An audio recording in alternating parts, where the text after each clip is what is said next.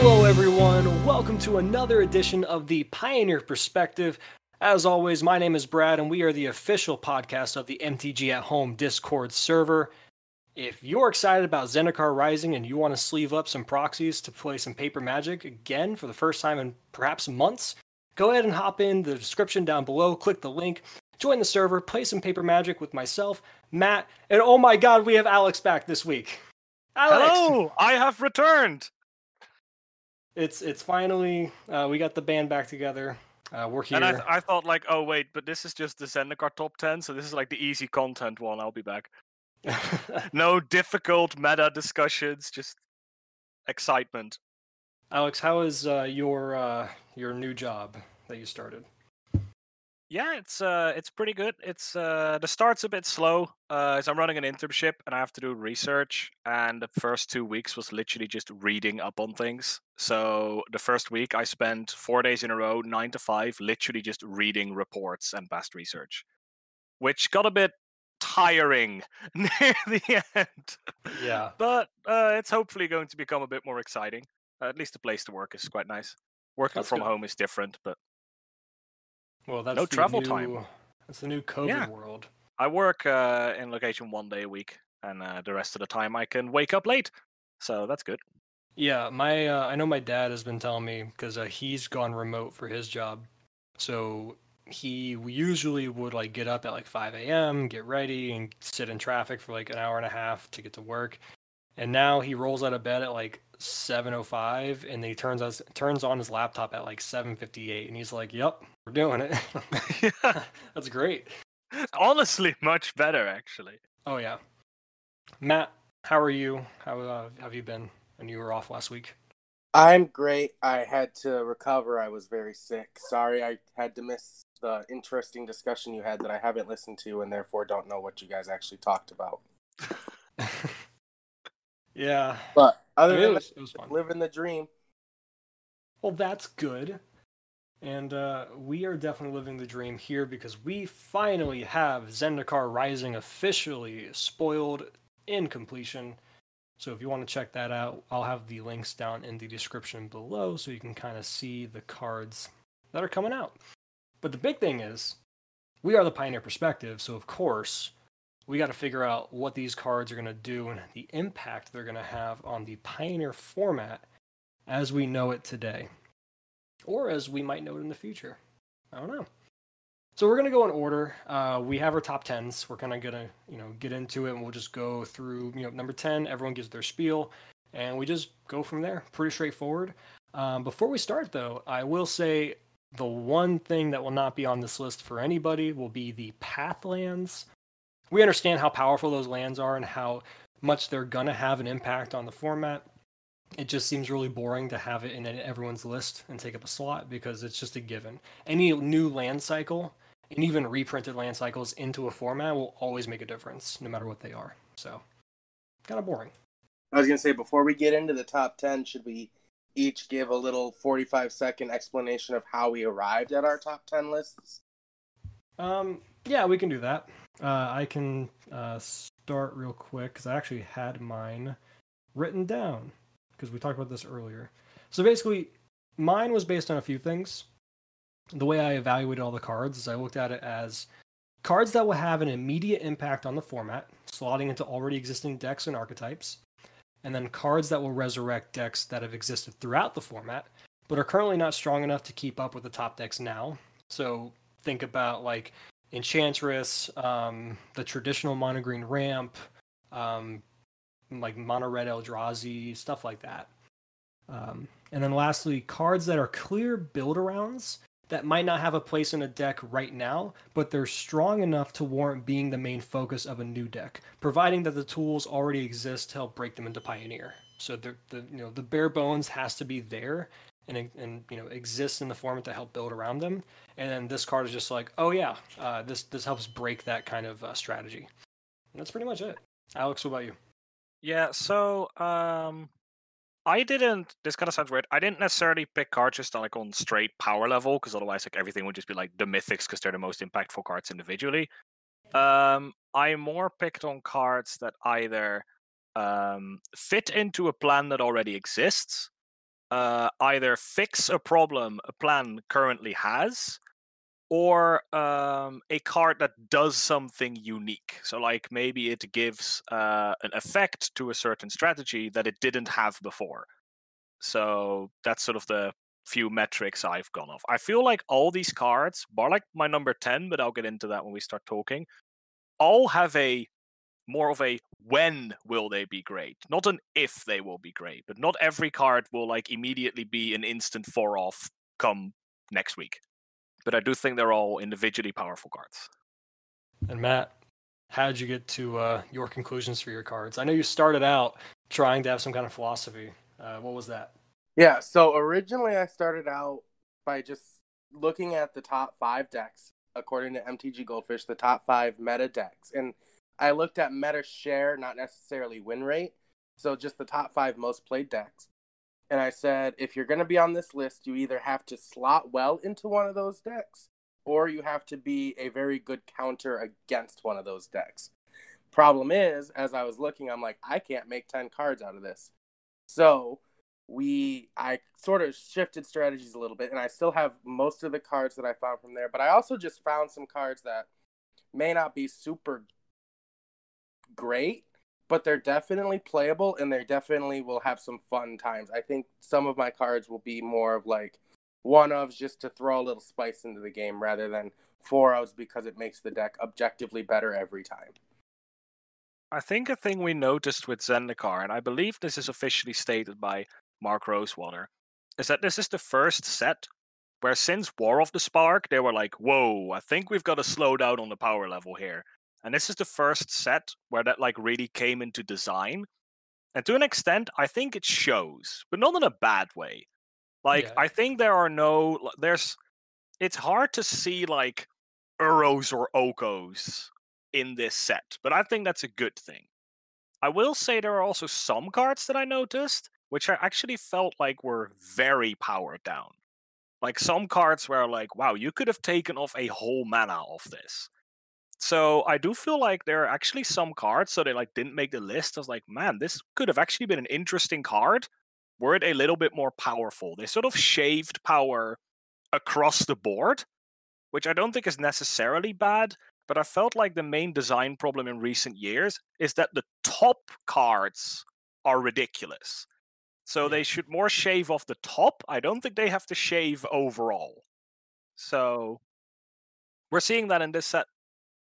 Yeah, in this set, certainly no Ixalan, anything like that. It, it definitely feels like there are going to be some powerful cards, and Oh, yeah, for sure. what we're going to be talking about. It's Um, definitely no homelands. Yeah. um, but It is more fun and more powerful than homelands. Don't worry about it.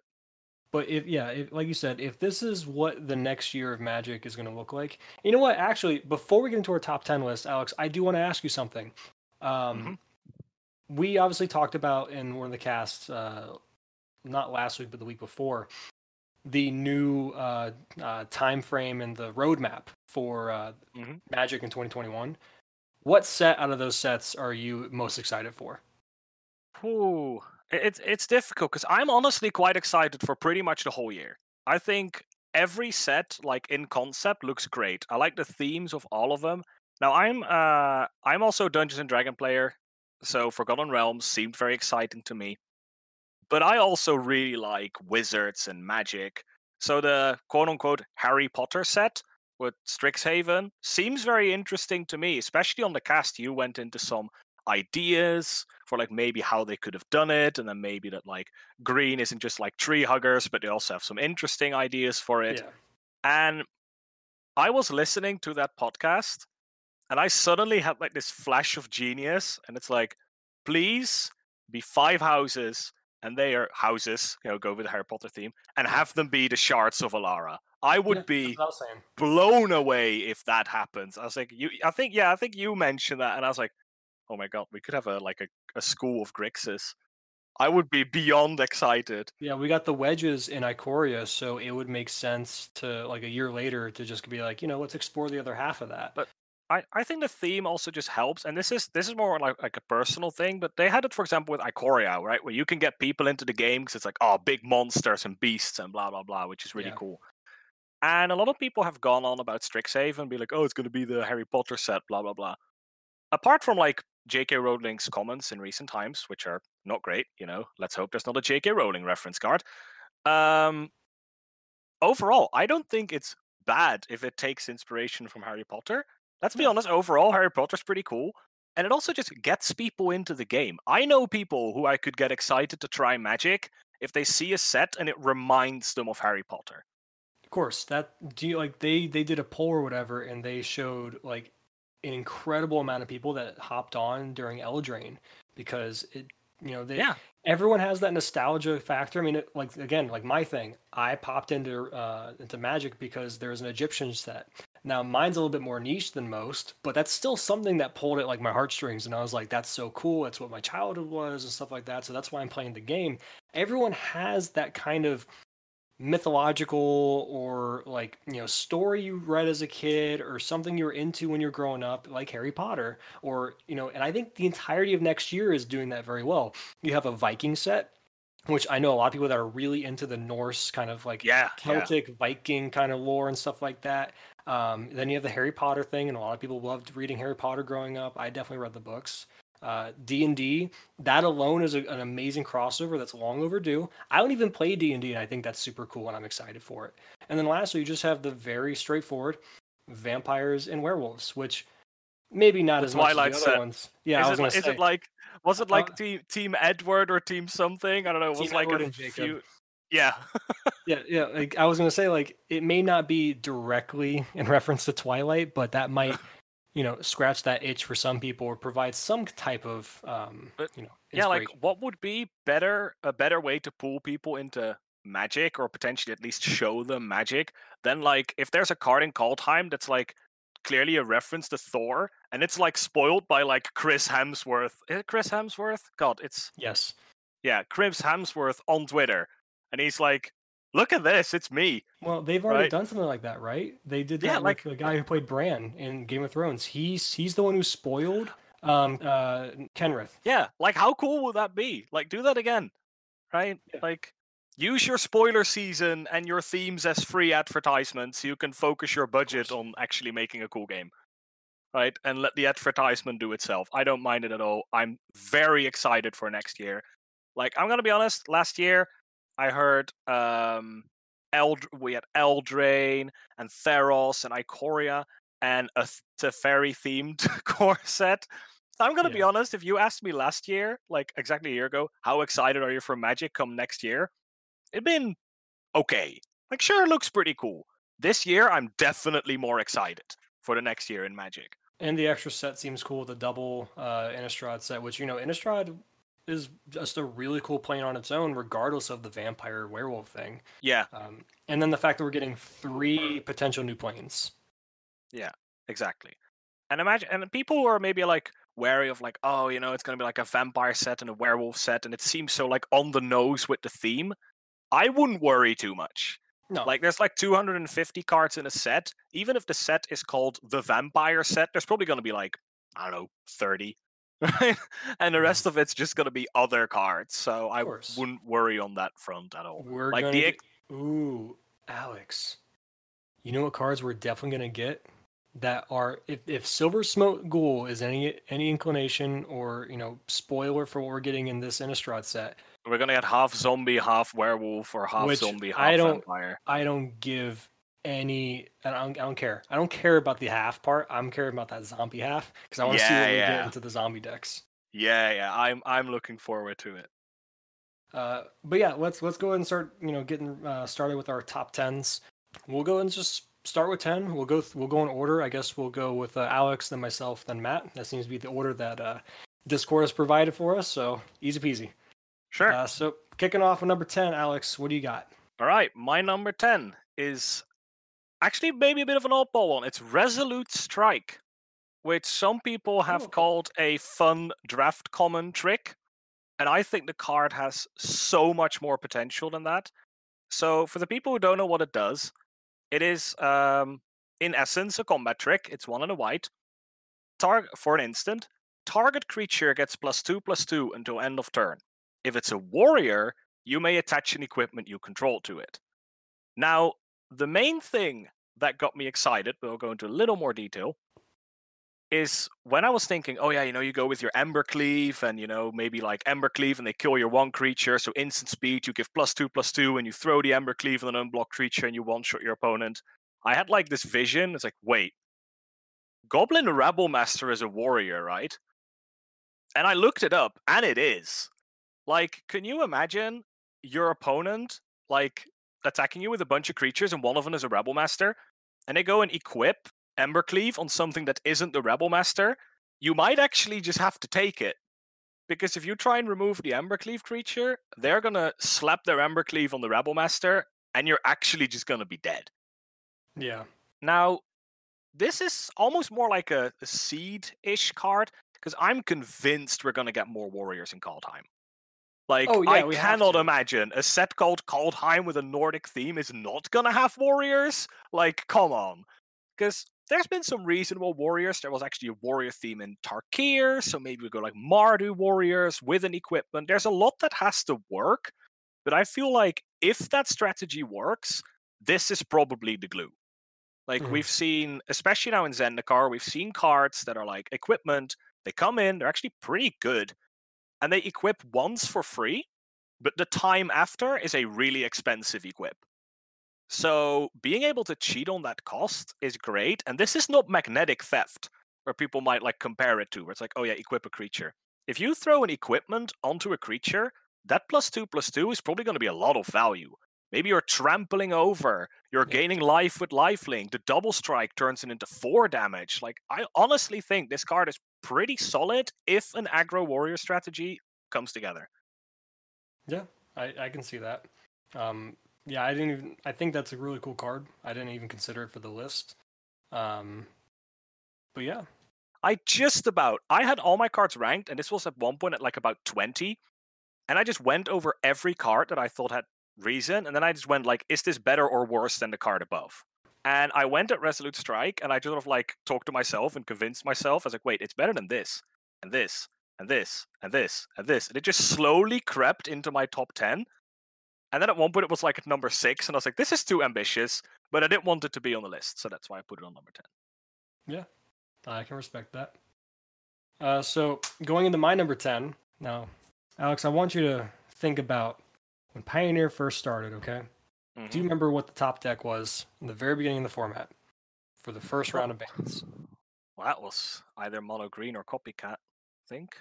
Or am I missing a deck? I think it was mono green. It was the one where you get There like was, the ley line one, of there was a there was a third. Yeah, Mono Green was definitely in it. Um, but there was a third deck that was certainly involved in these top three. It's a I'm card that we've we've seen banned in just about every single format, Pioneer and up. Field of the Dead. Field of the Dead, yes. Scute Swarm is my number 10 for this list. I think it's okay, it's not Field of the Dead. We get that. But it has the potential to be a card that is certainly good enough Can to be a you build around. read it out for me again? Oh, of course. I might not know from the top of my head what this card does. Scute Swarm. It is two and a green, three mana for a 1 1 insect, and it has landfall. Whenever a land enters the battlefield under your control, create a 1 1 green insect creature token. If you control six or more lands, create a token that's a copy of Scute Swarm instead. So this snowballs hard. Now look, the floor is is you know is pretty moderate. Abysmal. It's a it's a three it's a three mana one one that gets shocked. Yeah. That feels bad. However, the deck that this is going to be successful in is not a deck that's going to play this on curve. It's this is the win con of the deck. If you scape shift with this card on board, you're immediately having six six lands, right? And it goes two, four, eight, 16, 32, 64, and it just keeps going. So the amount of copies you can make with this is just insane. And uh, yeah, I get it. A sweeper hits it, whatever, and there there are downsides, but there are upsides too. Uh, it dodges fatal push, uh, at least an unrevolted uh, fatal push, and that's pretty important. Um, there's no fetch lands in the format, so a revolted fatal push is not too common. You need like fatal passage, or you got to do some kind of trick where you chump block, let something die, and then do it, or whatever. Um, the only things that really consistently hit it as far as you know removal that's going to feel bad are going to be shocks and wild slash you're only really seeing Wild Slash. Um, frankly, you're not seeing shocks at all because of Wild, Slash being a card, unless it's in a burn strategy where they want the extra little two damage to the face. Um, but you're only really seeing Wild Slash being played in like Rakdos Pyromancer, Mono Red, and then Boros Burn. The the latter two uh, decks not being that prevalent in the format at the moment. You might run into them every now and then in the league, but you're more likely to run into Pyromancer, obviously. I really think this is a card that can definitely do something in the format. Um, and again, I don't see it as a turn three one one, and then you know every every turn make a, make another one one with some lands, or maybe make two because you're you're getting there. This is certainly something that you're playing more of, like on turn six or whatever. You're trying to ramp pretty heavy, get to your six lands, the same way that the Field of the Dead strategies did. Um, and of course, it's not it's not a land that is harder to interact with, and that's the downside. But the same way that Field of the Dead got pretty out of out of control, this is just a slightly toned down version of that that is more interactable, and I think will definitely spawn a landfall type of deck that wants to just swarm the board with uh, you know this Scute Swarm. I don't know if Matt wants to start with his comments on it, or uh, if I will. I think it's a fine card. I think it'll be pretty good in green shells. That's really all I have to say about it. Right, so I have a little bit more to say about this because I'm going to be honest. When I saw this card, I was like, "Oh, great! This is going to be the rare I open a pre-release, and I'm going to be sad." That was the first thing I thought when I read this card. In limited, this is bad. And um, now, being like a main win condition or something, I'm not really buying it. What I am seeing for this card is the potential. Now, I don't think it's that powerful, but to be like sort of the green pack rat, where yeah. you're in like a controlling mirror when you're like base green. Like I can imagine you're in maybe some sort of maybe we get like some Temur Durdle format or four color Durdle format, which like there is a four color card in this set that is not black that might spawn entire decks by itself, which we'll get into more later. And you like want to get like this removal, like this thing that's like good at dodging removal and is really good in like really slow games. And I suppose you've got like now more spells that can also be lands, so you might have a higher land count in your deck. I maybe I can see this as like a fringe sideboard card. Maybe. I'm not very convinced that this is like a build around for your deck. I think this is more like, hey, with what my deck does, this happens to fit in the sideboard. That's where I'd see it more. Yeah, I think both can be appropriate. Um, I'm definitely shooting for a little bit more uh, top shelf I mean, kind of play. My number 10 was a bit of a dreamer too. So I can't uh, fault you for having a bit of a dreamer card too. And again, this set isn't anything like we've seen the last year. Uh, it's not overly powerful where we're just like, holy, like look at this escape mechanic. That that's a lot of good cards. Um, so it's it's a bit. This is actually a good thing that these are our number tens. Yeah, like if your number ten cards aren't like instant slam dunks, that's a good thing. Yep. Especially because we have to consider Pioneer is at the end of the day an eternal format. Mm-hmm. So if like every set 30 new cards creep into an eternal format, that's not necessarily a good thing. Oh. Yeah, and these cards only get better with time. That's how it works. Uh, Matt, what's your number 10? My number 10 is a card called Vastwood Surge. It's three and a green. It's a sorcery. It's got a kicker cost of four. And it says search your library for up to two basic land cards, put them onto the battlefield tapped, then shuffle your library. If this spell was kicked, put two plus one plus one counters on each creature you control. Okay. So a solid and, ramp spell, kind of like yeah. um, uh, what's it called? The one from that searches guild gates too. Uh, Secured. Oh, how far we have gone from explosive vegetation. so I this card I know compared to the other two, this card seems relatively powered down. I mean, it's four mana for two lands out of your deck, or you can do eight mana instead and pump all of your creatures. But I think this fits really well into and of course I'm going to say this, the mono green shell, just being able to put more forests onto the battlefield early so that you get more value out of Nissa, you might get more value out of your Wolf Willow Havens, things like that, and pumping creatures. I mean, you know, the mono green shell runs a lot of fairly weak powered creatures. You've got a lot of one ones, some two ones, some two twos, things like that. So being able to power them up so that they can't be killed by literally anything that your opponent plays is probably a good thing since those are the engine of the deck. And so that's why I put this one at number 10. Yeah. Um I think it would be if you're just trying to fit it into the deck for like mono green, um, just as a pure way to ramp or whatever, I don't see it being too many copies.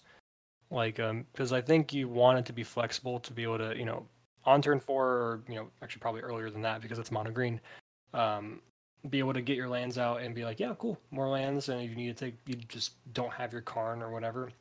It's it's hard to fit in because the deck is so fine tuned at the moment. Um, but I can definitely see how powerful the kicker effect can be for all your dorks and stuff like that as well. Um, but that's, I mean, that's why the deck runs uh, Vivien. Uh, you want to be able to pump your dorks and kind of get in with some damage. Uh, but yeah, I mean, it, I think the card has potential. Um, certainly in other decks as well. I'm not sure about mono green uh, walkers itself, but a mono green shell in some form that is a bit more creature lenient, but not aggressive creature lenient like uh, Stompy is. Yeah, so I I'm also not seeing this in like any current mono green shell, but I will acknowledge that the kicker effect on a ramp spell is very powerful, like just by itself. Like the fact that your kicker spell can do something else is uh, like your ramp spell early can also is like not a dead top deck, right? Is is a good thing. Now, where I could see this happen is now, especially with like mono green devotion or even mono green ramp decks we've seen. Ramp decks, they always go tall. So land, land, land, Ugin, land, land, land, Ulamog, right? They go into something huge. Now, I can imagine maybe even with just a card printed in the future, or a card we're not thinking of now, that there might be a ramp deck that goes ramp, ramp, ramp, and then goes really wide. Like I think in standard for a short while we had a ramp deck that then played uh, March of the Multitudes as a ramp. I think it was like a reclamation shell, and it had March of the Multitudes as one of its payoffs. And like I could see maybe there's a deck like that in that sense that then really likes to have like a ramp spell that also makes like your tokens a better win condition. So I do think it's a very powerful card, but I'm not seeing it pop up anywhere anytime soon. Unless it, it could go in the Scuttle uh, Scuttlebug deck. You get your lands, you get your copies of your Scuttlebug, and then you pump them. Yeah. I was also thinking any deck that might rely on landfall because this just triggers landfall twice when you cast it. True. I do I do think there's better ways to do that. The main competition that I see with this card as a ramp spell is a card that I it's seen play, but Hour of Promise with landfall, I can just see going like Hour of Promise and find two Fabled Passage. Yeah. just any- the next turn, really. Go crazy on the landfall triggers, like even crazier. And then I don't think this is good enough. I think you want the kicker to be like make it an actively good top deck. Then I can see this card being pretty reasonable in a ramp style strategy. All right, let's uh, move on to our number nines. Alex, what do you got? All right, this card is way more up my alley because even though I think Resolute Strike is a cool card, uh, Boros aggro is probably like the thing I would see myself play the least. Mhm. Um, this card is Bloodchief's Thirst, which Ah, yes. when it got spoiled, this card got a lot of shit for being a bad fatal push, and I think that is totally unjustified. Now, this card is a sorcery, which on removal is big. Like removal not being instant speed is a big thing. But the kicker on it, like, makes for like an interesting dynamic with existing removal. So what I mean by that is in recent times, a lot of removal, or even just overall, a lot of black based removal we now run is CMC based, being Fatal Push as like the primary primary removal spell, which, as we stated or as Brad stated earlier, is harder to revolt in this format than it is in modern. Right in for in modern, Fatal Push might as well say one mana destroy target creature CMC four or less. That's not the case in Pioneer. Eliminate hits three or lower. And what have people been doing to get eliminated in their deck, they've been like trimming on Hero's Downfall, which in like the Dimir shells, in Dimir Inverter shells, for example, at one point was like a four off because you had to kill Narset and Gideon, and hey, these are all three mana planeswalkers. Why wouldn't we just run eliminate? And this can eventually be a problem. If your deck has four Fatal Push, four Eliminate, and your opponent turbos out, or even just plays a turn three Karn, you're like, oops. And in that sense, I think this card can fill a slot. Now, for my list personally, I run three Fatal Push main and actually one in the side because it is really good against mono green. But it's mostly just because in my main deck I run into too much CMC restricted removal. I can see one or two Bloodchief's Thirst slipping into controlling or even not controlling strategies like mono black, just to get that flexibility back that Mhm. you might have lost when you upgraded, quote unquote, to eliminate. Yeah, and uh, you mentioned sorcery being a downside of this card. Um, I mean, that's almost feels necessary um, because if this was an instant speed card, um, you'd just be Goodbye, like, Fatal this- Push. Yeah, is this better than Fatal Push? Which I mean, arguably, Yeah, would I would say if this really is close. instant speed, it would probably be better than Fatal Push because it hits walkers and it's just as reliable, pretty much. and I mean, okay, I'm I'm gonna say this real quick. The text saying, destroy target creature or planeswalker with converted mana cost two or less. Um, that makes me feel like in the next year we're getting a standard legal two mana planeswalker. It makes me feel like we're they're they're hinting at it Yeah, because they, I they could have easily worded it saying destroy target creature or um, destroy target creature convert a mana cost two or less. If the spell is kicked, instead destroy target creature or planeswalker. Could have easily just said that. oh, we're gonna go back to Innistrad. We're gonna get a Tibalt reprint. Oh, That's That's it. That's great. Uh, no, they're, But they they're, had to make they're sure giving us that and six. Yeah, they had to make sure that Tibalt doesn't ruin the format again, so they like put this in in advance. I mean, at least they're not doing the fry approach, uh, the fry approach with uh, with Oko. where they do it the other way around. it feels so bad to have your face of the set card get fried. Well, yeah, yeah. I mean, I genuinely hope that this wasn't a seed for that, and this is just a nod to Eternal formats, We'll see. like a, like a nod to modern and a nod to legacy. That they're like, hey, uh, this thing can also ruin your opponent's Wrenn and Six. Enjoy. Mhm. I hope it's that. I do not want two mana planeswalkers. If you want two mana planeswalkers, you're gonna need more than discard. You're gonna need to have like spell snare in your format and that Yep. sort of stuff. And, and Adrian said is uh, Adrian has said in the last two casts he's been on um, that when we were talking about balancing planeswalkers, uh, the lower CMC you get, the harder they are to balance and make playable. Because it's so easy to go one end of the spectrum. They can be either just incredibly strong and just too strong, like an Oko or a Wrenn and Six and like Legacy and stuff like that, or they can just be like, you know, sexy Jace from. Ixalan. exactly, yeah, um, or Tibalt. So, uh, Matt, I believe this card exists on your list, so I guess we'll have to hear your beautiful thoughts on it when we approach that. Sounds Ooh, good. it's higher. Interesting. Um, my number nine is a card that I will admit is probably going to see far more standard play than Pioneer play. However, we are in a we are in the Pioneer format where, of course, Uro is a very strong card, and he's going to be around for a long time. I don't see him getting banned in any point in the future. I just don't see it. Not right now. So we'll definitely see more and more Uro decks become a bit more prevalent down the road. That's just how it's going to work as an eternal format. Confounding Conundrum is a card that I think is incredibly powerful and will see play. And it, it you can argue it's main deckable. I think it's certainly main deckable in standard. Pioneer, when we get to that route, we'll see. It is a one in a blue, two mana enchantment that reads When Confounding Conundrum enters the battlefield, draw a card. Cool. Two mana, draw a card. That's already, you know, that's fine.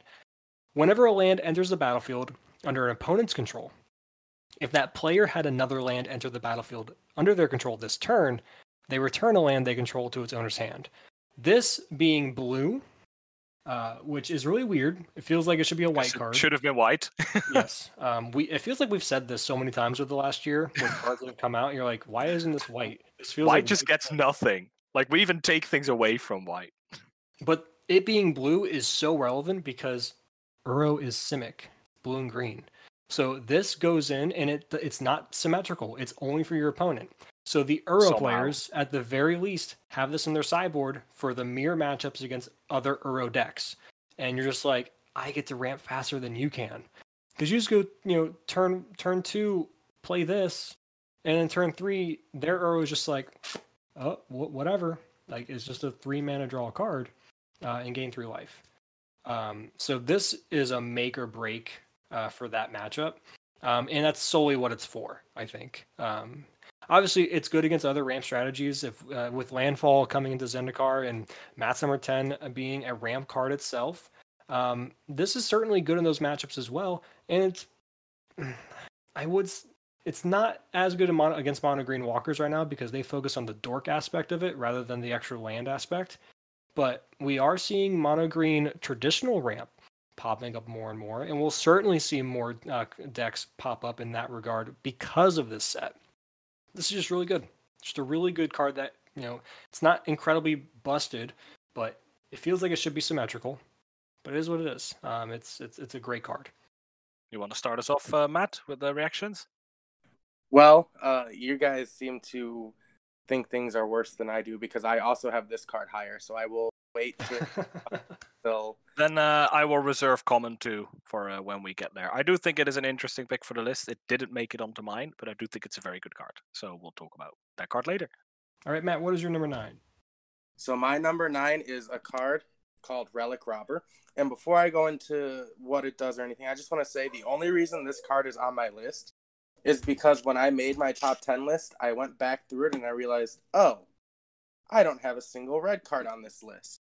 So I just went and found one that I thought was okay and just popped it into a low spot just so that red was represented. Because as much as I don't like Grixis, you know, I got to represent all the colors.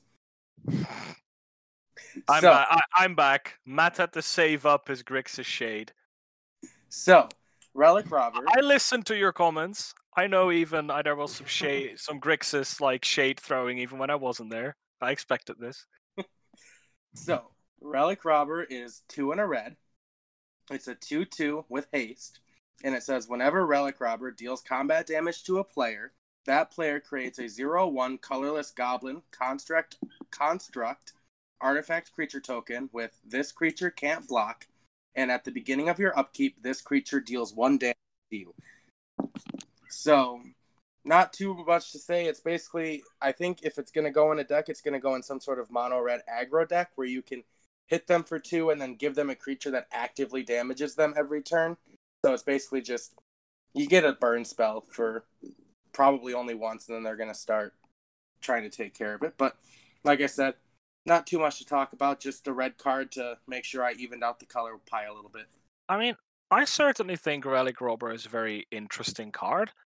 Um, it's one I kind of overlooked.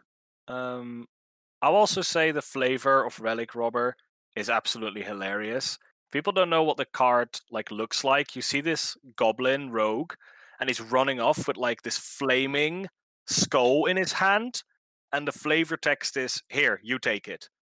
So he clearly robbed something and then didn't like pulled like an Indiana Jones and like robbed something and then it turns out to be cursed or something and it's like here you have it, which is very gobliny. It's an interesting card. Uh, I can see spots where this is good. Coming out of a mono red deck, uh, this looks like the type of deck, like a card, uh, type of card that prevents a super dirtly meta, because red decks are gonna punish you with this right? If you're gonna play like some sort of um, obviously Nexus of Fate is banned, but some sort of like turns deck or just a deck that just goes on forever, I could see this show up. It's cool. It's fun. Uh, I think it's certainly a powerful effect. Yeah, um, I definitely like this card, and you hit the nail on the head, Alex. Uh, the flavor is amazing. Um, they've really done a pretty good job with the flavor uh, in this set, from what I've been looking at, and uh, this certainly is no different. I think it could be interesting in a uh, in like a control matchup for, the aggro deck that wants to just kind of get in the extra damage, or for like a burn style deck, or something where that one damage of pinging is relevant to the deck. Maybe it's a spectacle focused deck or something. But yeah, I mean, it is on their turn uh, upkeep, and I don't think that very many of the spectacle decks are instant speed. Um, but still, I mean, I, this probably has a home somewhere. Uh, maybe it's just in a sideboard. This certainly feels like a card that is uh, more power that can have the potential to be more powerful than what it looks like on paper.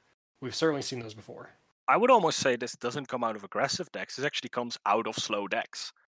Yeah. Like you're playing a slow deck, your opponent is anticipating a slow deck. You take out your creature removal, and your opponent like what most people do in your control decks, you keep in like one or two sweepers because just in case you get cheesed. And this thing comes down on turn three, like you tap out for whatever. You know, you play Teferi, you well, I suppose you detect a Teferi, but even that's pretty good. But you just do something, or you like play a tapped land, and you just go, okay, Relic Robber hit you.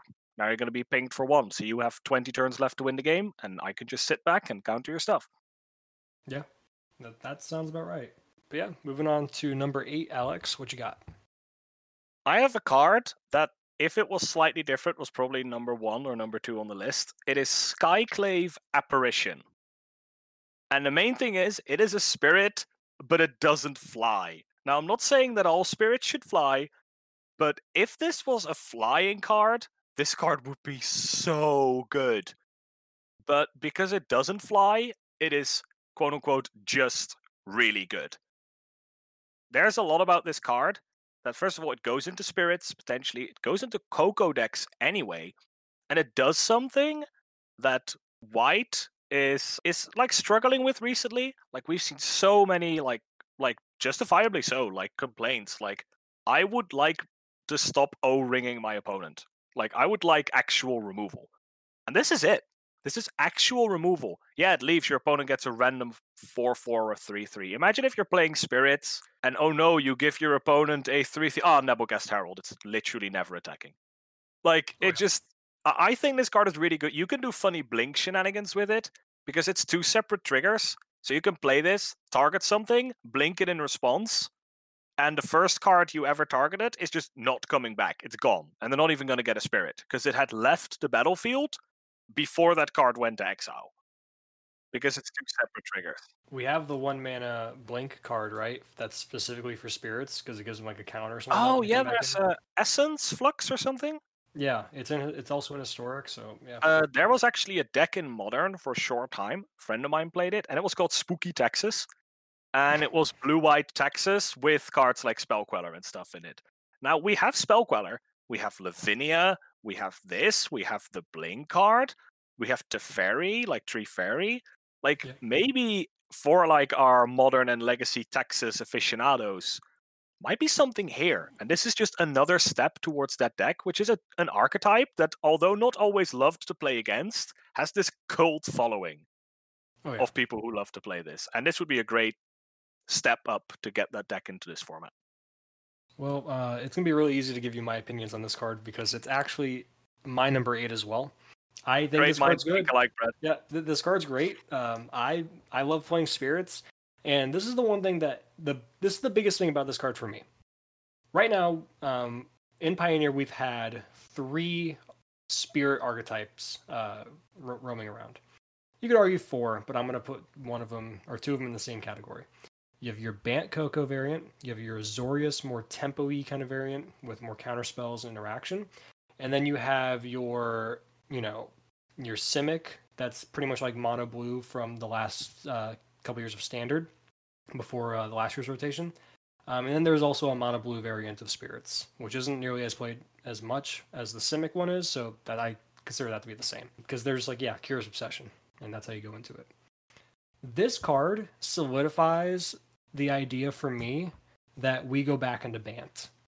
Because a card that you look at when you look at the Bant sideboards for this, um, obviously you want to tailor your sideboard to be a bit more creature removal focused because of Coco. One card that they played as at least a two of in every sideboard, Deputy of Detention. It's a really good card. Um, it comes in, snags anything. Um, but the problem is it's a stereotypical prisony type of effect where it just grabs it, holds onto it underneath Deputy Detention, and when your opponent removes Deputy, they get their thing back. This card doesn't have that problem. It's also a spirit, so it you know it gets buffed. Where Deputy Detention you never attack with because it's a one three, and if they have anything bigger than a, uh, a three power thing, it's just that's damage you're leaving on the board.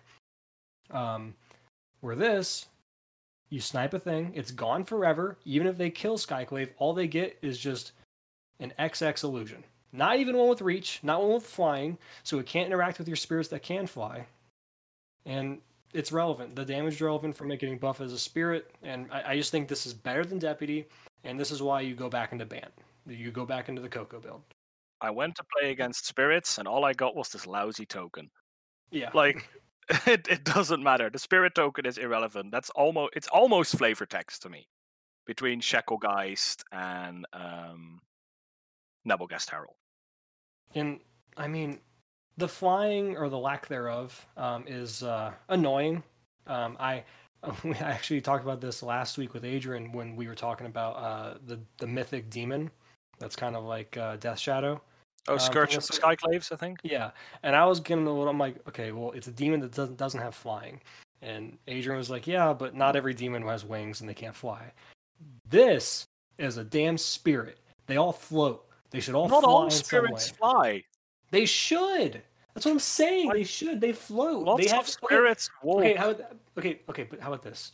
They should have evasiveness because of the damn spirit that floats through things. They could at least have menace or I guess unblockable. But granted, let's not apply quote unquote real world logic to magic.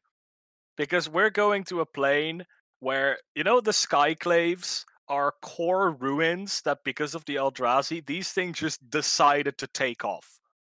Like, they are just in the sky now when they were on the ground. So I, I guess that's another reason it should have flying. If the buildings randomly start flying, why don't the spirits? Regardless, this card's great. It's certainly Great card. playable, and it's it's gonna it's gonna slot right into spirits. Easy. Probably the easiest include on the entire list for anybody. Unless Matt, what do you think about this card? I think it's fine. I overlooked it simply for the fact that I think I kind of discount spirits and don't really look at it as a great deck. I I know there's a lot of play, How and I know a lot of different variations. I don't think there's I don't I just I don't think it's a good deck. I think the Coco deck is the best ver- version of it. And I think this will fit fine in there, but I just don't see spirits being the threat that everybody seems to think they are. Maybe I'm I wrong. I think this card might push Spirit back towards the top. I don't think it's going to be the top deck, but it it will at least be a contender again. I Yeah, think. have, having a better option of removal um, is a always deckable one. Of course, yeah. Imagine your opponent taps out to play a Wilderness Reclamation, and on end step you Coco and hit this with Skyclave Apparition, so they don't even get to untap their lands on their end step, like you do at end of second main phase. Yeah. You hold up like Spell Queller. Game's done. Because it's also just a 3 3, as you pointed out, Brad. Like the clock is good on this. Well, with a, with a lord, yeah. Um, it's a, it's a two I mean, it two on. oh, it's a 2 2 by itself. I thought it was Yes. a 3 3 already. But But, I mean, still getting uh, even without flying, getting pumped by lords, and I can't tell you how many times I've gone against a Coco player for spirits, and they're like, "Uh, Lord, Lord," and you're like, "Fine, sure." I was trying a mono red, like big red deck uh, this week, like huge red, like Irencrag Feat, cheating stuff out red. Yeah. And I played against Spirit, and that happened all the time. And I was looking at like my swelter, my uh, Anger of the Gods, and I was like, they're all four toughness. That's why you got to get that Star of Extinction out there. and then and then they counter your Star of Extinction. You're like, okay. well, yeah, and like, oh, it was, it and they fun to Aether, and then they Aether Gust your Star of Extinction, and you don't have a second Irencrag Feat, and you're like, uh, Yep. And uh but yeah, uh Matt, what is your number eight? So my number eight is Confounding Conundrum. This is where I put it on the list. So me and Brad were pretty close. I think Brad pretty much just nailed it on the head. It's an Uro counter. Stops Uro's landfall, not landfall, but extra land from triggering. And it's also kind of counters my number 10 pick. You can't put the extra lands. I, I would imagine that if you put the two extra lands, you bounce two. So basically Yeah. a wash for no reason. So I think Brad just hit it on the head. I thought it was a little bit more powerful than Brad did, but yeah, I think it's a good card. So I think it's great too. The fact that because to draw a card, you might be able to main deck this. Maybe even you main deck like a few copies and like a few more on the side or something. Mhm. Uh, makes it very possible. So I want to give a, a tip to everybody playing against this card. Please crack your Fabled Passage on your opponent's turn. Because Mhm. I know this is going to happen. People are going to go like, that already. like, oh, I can play my uh, yeah, true. But I mean, even like if you want to place a sorcery speed spell on your turn, either acknowledge that the land you just fetched up is going to go back to your hand, or wait a turn, play something else. Uh, But I that think this shows card the power very of this card. yeah, that does show the power of this card too. Um, I don't know if I think the card is that powerful. I mean, it was close for me. It would probably be like number thirteen or fourteen if we went for a bigger list. So I think it's a very powerful card. I have difficulty evaluating it because I'm not sure if trying to disrupt your opponent's plan, like early on, is really the way to go, or if you should just execute your plan faster. I think the reason I have this card as high as I do, and I'm sure Matt has the same thought process, is this is just so good for the people playing an Uro deck against the other people playing an Uro deck. The, the problem I have with this is that, I mean, it cantrips, right? So it's not a bad top deck, but this looks like a card like, wow, this card is great on turn two. Yeah. Because you're slowing down your opponent's Uro and you're not being slowed down. But how good is it if you don't have it on turn two? Now, it's it better than a ley line. So yeah, it, it, it's better than a ley line. It's uh, it cantrips, so it's not that bad. But I'm just not sure yet. So I just have to see it in practice. I find it's a very hard card to evaluate on paper. If the upside of having this on turn two is so great that it overrules the downside of drawing it later compared to other cards, like wouldn't I rather just have a growth spiral to advance my plan quicker than have a confounding conundrum to stop my opponent's plan. That's the only thing I'm I'm wondering. But I think this is a very powerful card. Yeah. The only thing I'll say is I don't think you necessarily have to be playing Uro in order to use this card. I think this card is just good in a lot of blue control shells. Especially if you know you're going to be playing against Uro, just toss this in the sideboard and it sh- doesn't completely shut down Uro. He's still a 6 6 body that gains life and draws, but it definitely helps against Uro. I don't think you have Yeah. to use it. I, I can see this pop up in in more decks, especially if ramp becomes um, because even especially if we get like more traditional ramp. If that makes if that like makes a comeback, because we've seen people experiment with it. There are some new cards in the set to help that archetype. Uh, if people are trying to build decks with the new Omnath that aim to make three land drops in one turn, they're gonna have a very bad time if this card is on the field. So Right. Uh, number seven. Yes, my number seven is uh, a spicy one. Now I'm surprised if uh, Matt said that he wanted to represent red, that this card didn't make it. Cleansing Wildfire, which I think is a very powerful card because, in my evaluation, this does something that no card, at least for Pioneer, has been able to do, but almost like overall. So, for the people who don't know what it does, it's one and a red. I believe I forgot to read out Bloodchief's Thirst, but I'm sure we'll get to that later. Um, Cleansing Wildfire is one and a red or sorcery. Destroy target land. Its controller may search their library for a basic land card, put it onto the battlefield tapped, then shuffle their library, and then you get to draw a card. Now, I think this card is really good for two reasons. First of all, it can hit basics, and that's an effect that doesn't happen very often. So if you're playing like a, a mono red or like a, a red slow deck that can like fit in Field of Ruin, and you strip people and you know it's like, hey, these people don't have like two or three basics in their deck. And then you start destroying the basics too. I think that can just completely screw people out of the game. But the main reason why I think this is good is because you can have a greedy mana base and run this to punish a greedy mana base. Most cards that punish your opponent for being greedy with their mana cannot be run if you're also greedy with your mana. You can't put Field of Ruin in a four color deck. Um, if you're playing in other formats, you can't run Blood Moon or Back to Basics or all those cards if your mana base is greedy too. Now, for example, I in my Grixis deck uh, currently have a brew up with some Zendikar lands and stuff that ends up with a grand total of zero basics. So let's say I played a mirror against myself. I can now, in my greedy mana base with no basics, bring in a card that punishes my opponent for doing the same. And I think that is very powerful because it sort of breaks the synergy. Like, man, everybody's being greedy with their mana bases. And instead of being so, I should play a deck that isn't greedy with its mana so I can play Field of Ruin, you're just like, no, I'm also going to be greedy. I'm just going to have Cleansing Wildfire in my sideboard. Or my main deck for all that matters, it can cantrips. Just like Confounding Conundrum. Yep. Uh, yeah, and the, the fact that it cantrips is very relevant. Oh, if this didn't cantrip, I think it was bad. Yeah. Because it's not Stone Rain. Uh, you uh, also important note: you can hit yourself with it, so you can fix your own mana. Can potentially be relevant. It can trigger Revolt without like sending yourself back uh, And you still draw a card. and you still you still get to draw the card. It's controller searches. You're always the one that gets to draw. So um, yeah, I think this card's just really good. Maybe even like a good sideboard card in the right meta. This can just come in and just destroy people.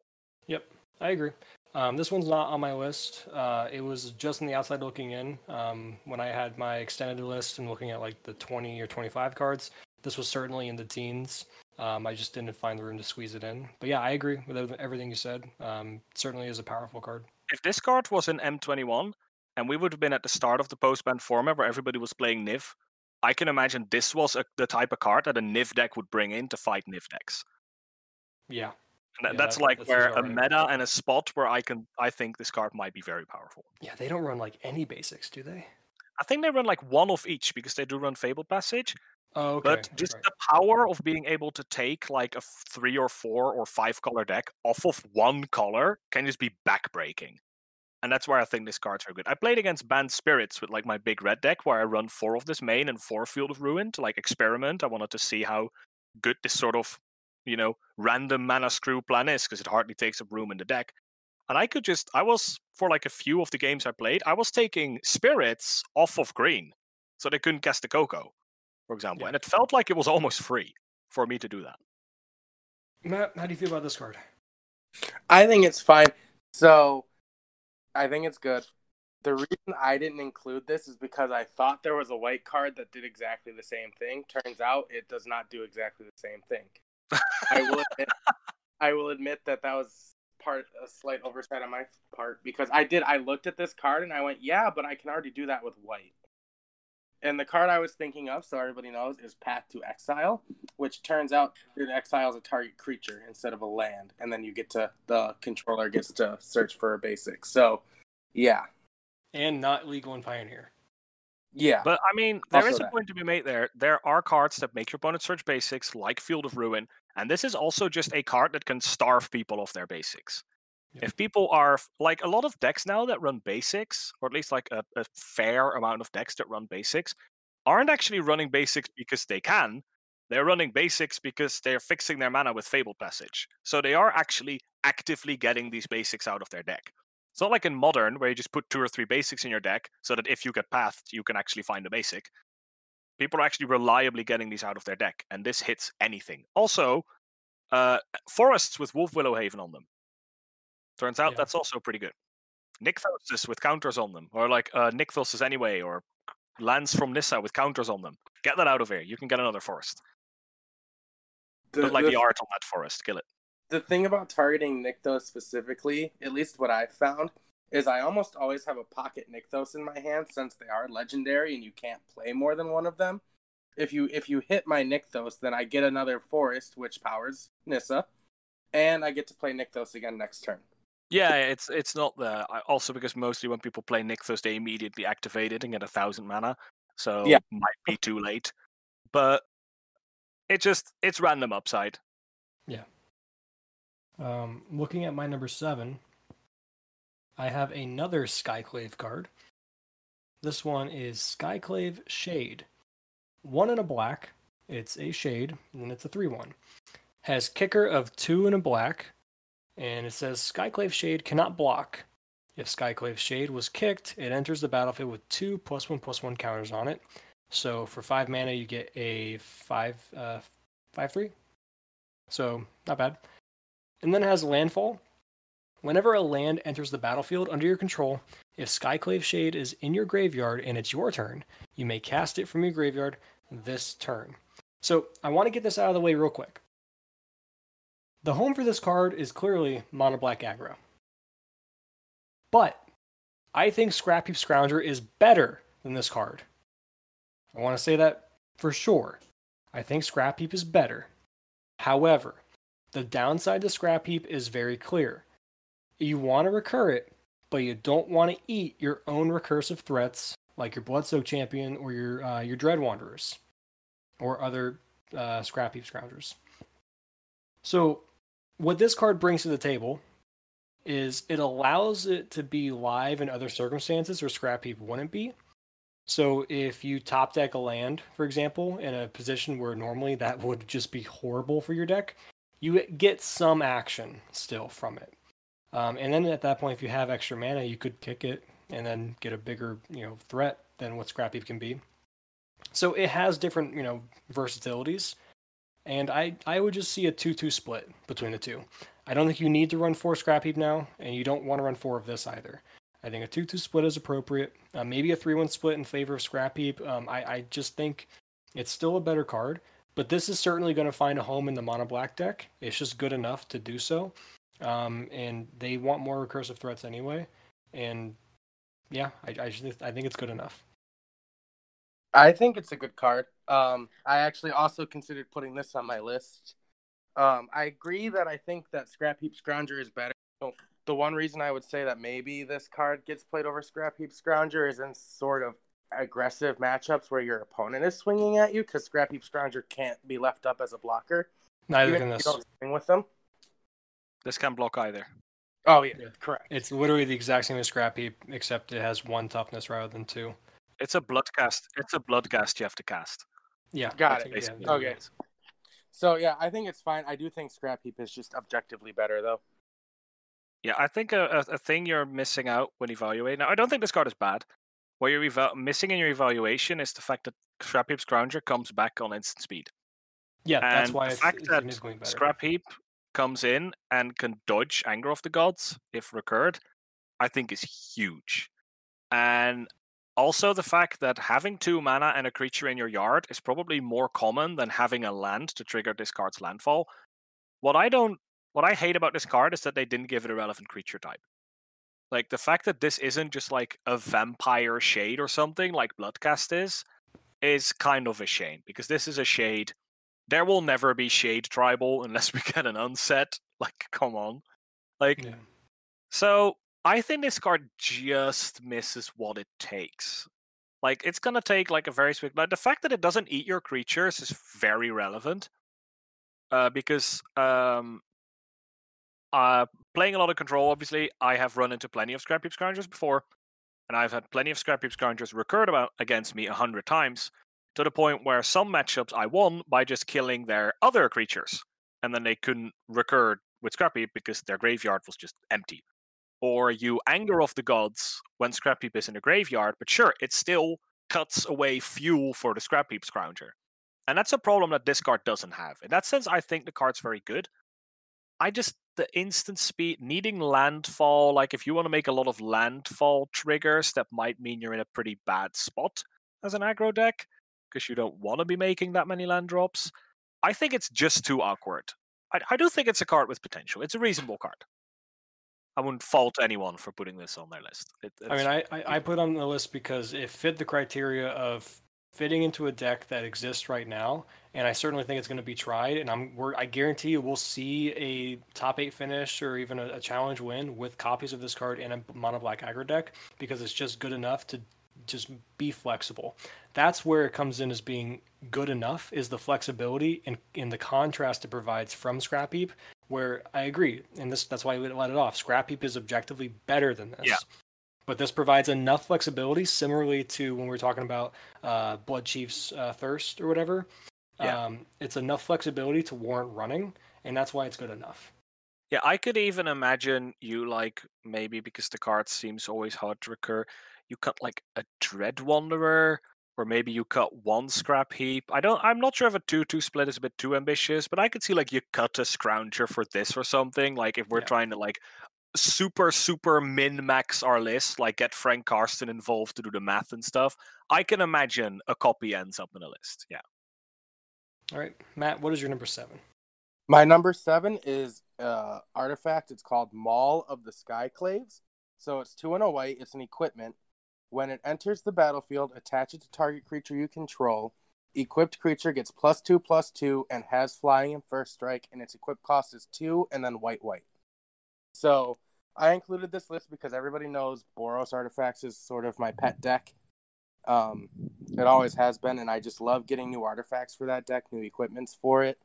So, and I mean, flying and first strike is a scary combination because you get flying, so a lot of creatures can't block it anyway. And then if they can block it, you gave it plus two, plus two first strike, you're probably going to kill whatever they blocked with. Yep. And so that was my whole reasoning. I think this I like is also going back to spirits. This could just be good in a spirits deck. You lose out on the flying for most of them, or you could give your Uh, This is how you give your apparition flying. Oh, Yeah. we found it. Yeah. and then but even if you miss out on the flying part of it, plus two, plus two on first strike for three mana is pretty good. Yeah, I, I think this is certainly a pretty good equipment. Um, I think it definitely is going to be included in a, a Boros equipment style deck. And we got to remember, Alex, you touched on this earlier. The fact that the equipments in this set are treated more so as a one of or a one off, I should say, uh, aura kind of uh, ability, where it just comes in and sticks to a body, and then it doesn't go away when it falls off. You can recast it later, essentially, with the equipment cost or the equip cost. So that's the biggest thing about these uh, equipments. They just they come in and they hit attach to a body immediately, um, which is leagues better than what we've seen in the past. Yeah, I think this is a very good card. It's it's a a very strong equipment spell, and it's definitely a card I had in mind when I like thought of Resolute Strike being good because there's more than Embercleave, and because three you get a pretty good like one shot effect out of this. But paying four, once you get to the point where you're comfortably paying four to slap this on, I can imagine this you're probably flooding or you're out of gas. You're probably not very happy where I can imagine you go turn one, some warrior. I don't know. I think I think uh, Gutter Bones is a warrior. I don't know. You go like Mardu Warriors. Go turn one Gutter Bones. Turn two the new Intimidator guy called something Intimidator. Turn three Maul the Skyclave. You slap it on the Intimidator. You hit your opponent. They kill the Intimidator. Your next turn, you Resolute Strike your Gutter Bones. Slap this on it and keep keep the gas going. Yeah. And that's really where I can see like this deck coming together. Um, yeah, I think like in where I had Resolute Strike, uh, if I would have put uh, an equipment to resemble like this strategy might be a thing, I would have put that card there. It's, it's great. the Isn't, keywords are um, relevant. Isn't uh, from Mono Black um, the uh, I literally just said the name of it like two minutes ago. Bloodsoaked Champion. Yeah, that's a warrior, right? That's a knight. That's a It doesn't. This doesn't have to be equipped to a warrior though. It can be equipped. To I No, I'm- true. No, that that that feels like it's a warrior though. Hold on, hold No, on, I wanna- there's the, the the horrible thing about warrior tribal, and this is even the thing with knight tribal is that in in magic, I mean it, it makes sense, right? But to represent like melee characters, we have warriors, knights. it's a warrior. It's a it's a uh, human warrior because it's from Khans of uh, Tarkir. oh, uh, Knight, Bloodsoaked Knight of- Champion. I, I confused it with You're Knight thinking of the Ebon Ebon Legion. Yeah, Yeah. Knight of the Oh, yeah, Legion is the knight. Champion is the warrior because it's from Tarkir. Yeah, you're completely Yeah. right. Yeah, so there's your one. There's your one drops for your warrior deck, I guess. Yeah, and it's Yeah, recursive. sorry. I just completely confused it, and I was thinking of Knight of the Ebon Legion, but that's obviously a knight because it's in the bloody name. So- Well done, me. But a thing that I do find annoying when I was thinking of like good cards that go into like a warrior deck, and that's like maybe a thing I can quickly bring up, which is a downside, um, is that you have a lot of warriors or things you think are warriors, but sometimes they're knights or soldiers or berserkers or there's a lot of names to represent melee characters and that can get very confusing when you're trying to build your deck but we were talking about this equipment and not warriors in general because this can work outside of warriors of course. and um In fact. I'll just say my first thought when I saw these equipments that are sort of one-time use and then you have to pay for them. My first thought is Kazul's Toll Collector, where you pay zero, equip equip it with an equipment you control. So then you never have to pay the equip cost. You get it once for free on whatever you want, and then once that's killed, you just put it on Kazul's Toll Collector for free. Yeah, certainly there's going to be homes for these. Um, Or, um, I mean, with the one shot, turn two Adanto Vanguard, turn three. Throw this onto your Adanto Vanguard. Attack with a 5 3 flying first strike, potentially indestructible. That's gonna murder some people. uh, so looking at my number six, I uh, would we go into my number six first if we did Matt's oh number six? Matt, I'm sorry. Yeah, for some reason I thought this was yours, Alex. I blanked out. yeah. All right, I was restart. enthusiastic Alex, about uh, Warriors again, even though I hate uh, Floral. Jesus. Um, number my number Alex? six is Bala Ged Recovery. I think if we're talking about a card that is like a perfect fit for an archetype, if you want to go traditional ramp, I think Bala Ged Recovery is a fantastic card. Now I'll read it out quickly. Bala Ged Recovery, the front side is a spell, so it's a sorcery for two and a green. Return target card from your graveyard to your hand. We've seen this. This is regrowth. This is just straight up three mana regrowth. It's or for some people maybe it's Eternal Witness without the body. And the back is Bala Ged Sanctuary, and it's just a tapped green land. Now I think this card is perfect for traditional ramp because traditional ramp always has the problem you want to put lands in your deck, but then late game you're top decking lands. This card does both. It's a land drop early, but once you've got 15 mana, who cares that you need to pay three to get your Ugin back? So I think this card perfectly slots in. I could see like early on in the game, you go like Grazer, put this in tapped. Perfect. It's your early ramp. You make sure you, you know, get to your Ugin. Late game, you top deck this, buy the best threat out of your graveyard and play it again. And what I've even seen people do with this because of landfall strategies, you can use this to like recover a fabled passage. You can trigger landfall twice. Like there's a lot of play with regrowth effects. And the fact that this comes on a land kind of eliminates the downside that a regrowth effect usually has. Where an opening hand with a regrowth effect is what am I gonna do with this? Well, play it as a land. It's perfect. Yeah. Um, these uh, modal cycles of the uh, the lands that they've offered, they're really powerful. Um, they change. They're going to change the way that you uh, evaluate deck building uh, from here on out. Um, especially considering that they've confirmed that these are going to exist in future sets as well. Like Kaldheim is getting Now, the. they did say the that there were double faced, uh, aside from the pathway lands. As far as I know, they only confirmed double faced modal cards. That doesn't have to mean that they will also be land spells. I can Yeah. imagine knowing Zendikar, that's probably where we're going to get the land spells. But this is such a powerful concept. Like these land spells, as you said, this is going to reevaluate deck building.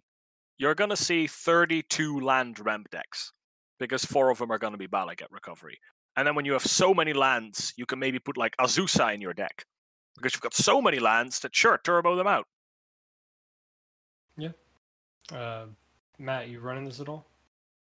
Uh, Bala Ged recovery. I missed this card. Return target card from your graveyard to your hand. I mean, yes, it's good. Uh, I would play the sorcery side of it more than the land side of it. Um, there's one card, and in fact, I'll talk more about this when I reveal my number six choice. But there's a card that pl- that is played in some black decks, and I don't remember the name of it. Help me out, guys. But you destroy a creature, and then the the opponent reveals their hand, and all cards with the same name End. get destroyed. Yeah, Legion's End, and it Yeah. exiles, I believe, right? It's it's Yeah. uh, two or less. Yes. So obviously with Nissa, it's very, very difficult because once you turn that land into a creature, they're gonna hit it and then they're gonna dump your hand of all your lands. So this card is good for that in that kind of matchup. So I think it's more of a sideboard card in the mono green matchup, or in the mono green walkers at least, in case you're playing against that kind of matchup. The land side for mono green walkers isn't great because it's not a forest it enters tap, so you can't even use it on the first turn. But I think it's a solid card. I'd probably put it in the teens rather than in my top ten. But I think this goes in traditional ramp. I don't think this goes in mono green walkers. Uh, I, I think this goes into like a traditional Simic or even just mono green ramp, like we saw early on in the format with like Cavalier of Thorns, Ugin, World Breaker, Nissa's Pilgrimage, that sort of deck. And this is already really good with Cavalier of Thorns, so Yeah. I think I think this does go on walkers as a one of in the sideboard in case they start destroying your lands. Potentially. yeah, going on to uh, to my number six. I didn't want to put this card on the list at all. I did not want it on the list. I'm a little upset that I had to put it on the list because it just there are far more interest, uh, interesting cards in this set uh, that could have an impact on Pioneer with the release of Zendikar Rising. Um, however, this card is going to change the game for black decks. It's Feed the Swarm. It is uh, it's a really good card. It's sorcery speed, one in a black, destroy target creature or enchantment an opponent controls. Use life equal to that permanent's converted mana cost. I mean, it's an actual answer to Rest in Peace or Leyline of the Void when it comes to your aggro decks, or if you match up against the one Enchantress player in our entire uh, Discord server, relevant card. Uh, not only that, but it's never dead in the appropriate matchups. It doubles as a you know solid enough removal option for creatures. Yeah, the losing life part can suck, but if it's in an aggro shell, you're kind of hoping to kill your opponent earlier than not. So the losing life can be not incredibly that relevant. Um, it's just good. It's nothing fancy. Uh, I'll talk about this more later. This yeah. is higher on my list. I will talk about this later. All right, um, but I just think I mean, and people are people are even upset about this card breaking the color pie because they don't they think that black should not have. Me too. for, uh, I'm in that camp. I think Yeah. this card shouldn't exist. It's uh, it's good. It's really good, and it's it's uh, it's unfortunate I have to put it in the list because it feels like a, a card that is just it's boring and a little upsetting that it's in the list uh, for both the reason that it's just nothing special, but also incredibly special at the same time because Yeah. it's breaking the color pie. Uh, but Matt, how do you feel about this one? I'll just say, and I'll say it now. I looked at this card and I said, "Nope, not good enough," and I just moved on. You're crazy. You're And- absolutely crazy. Yeah, this this is a game changer. This this So card what- is disgusting. Let- I, w- I would like to talk about this more later when it gets to my spot because I have a lot to say about this card. Yeah, that's I'll fine. just, I'm just gonna say what I have to say now, so that when Alex gets to it, he can go on his long spiel, and I don't have to interrupt him. um, so players who know me know that I am very averse to not paying my own life for anything. If I have the choice to pay life or not pay life, I will not pay life. That means That's why you play mono green, so you don't play shocklands. Exactly. I, I actually I play shocklands in some of my decks, but I refuse to put them in untapped. Life is a resource, Matt. Come on. I also I also won't play fetch lands because I don't want to pay the one life. And when I play Have, for haven't you seen the tip on Arena? You only lose the game for being below at zero life. Your life total is a resource. And some some decks you don't even care about that. You're negative twelve and you're still you're still playing. Still kicking.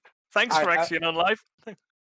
I have seen it and I just I don't care. I don't like paying life. So if it requires me to pay life, that's also why I won't I won't play Thoughtseize. Won't play Thoughtseize either.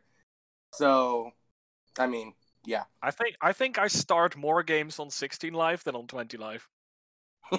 Shock in a watery grave, Thoughtseize is like the perfect turn one Yeah, I in any format. By oh no, in modern I tend to start on 15 because it was fetch, Shocking a watery grave, Thoughtseize Yep. you. Matt, what's your six? My number six slot is the first green card I've picked.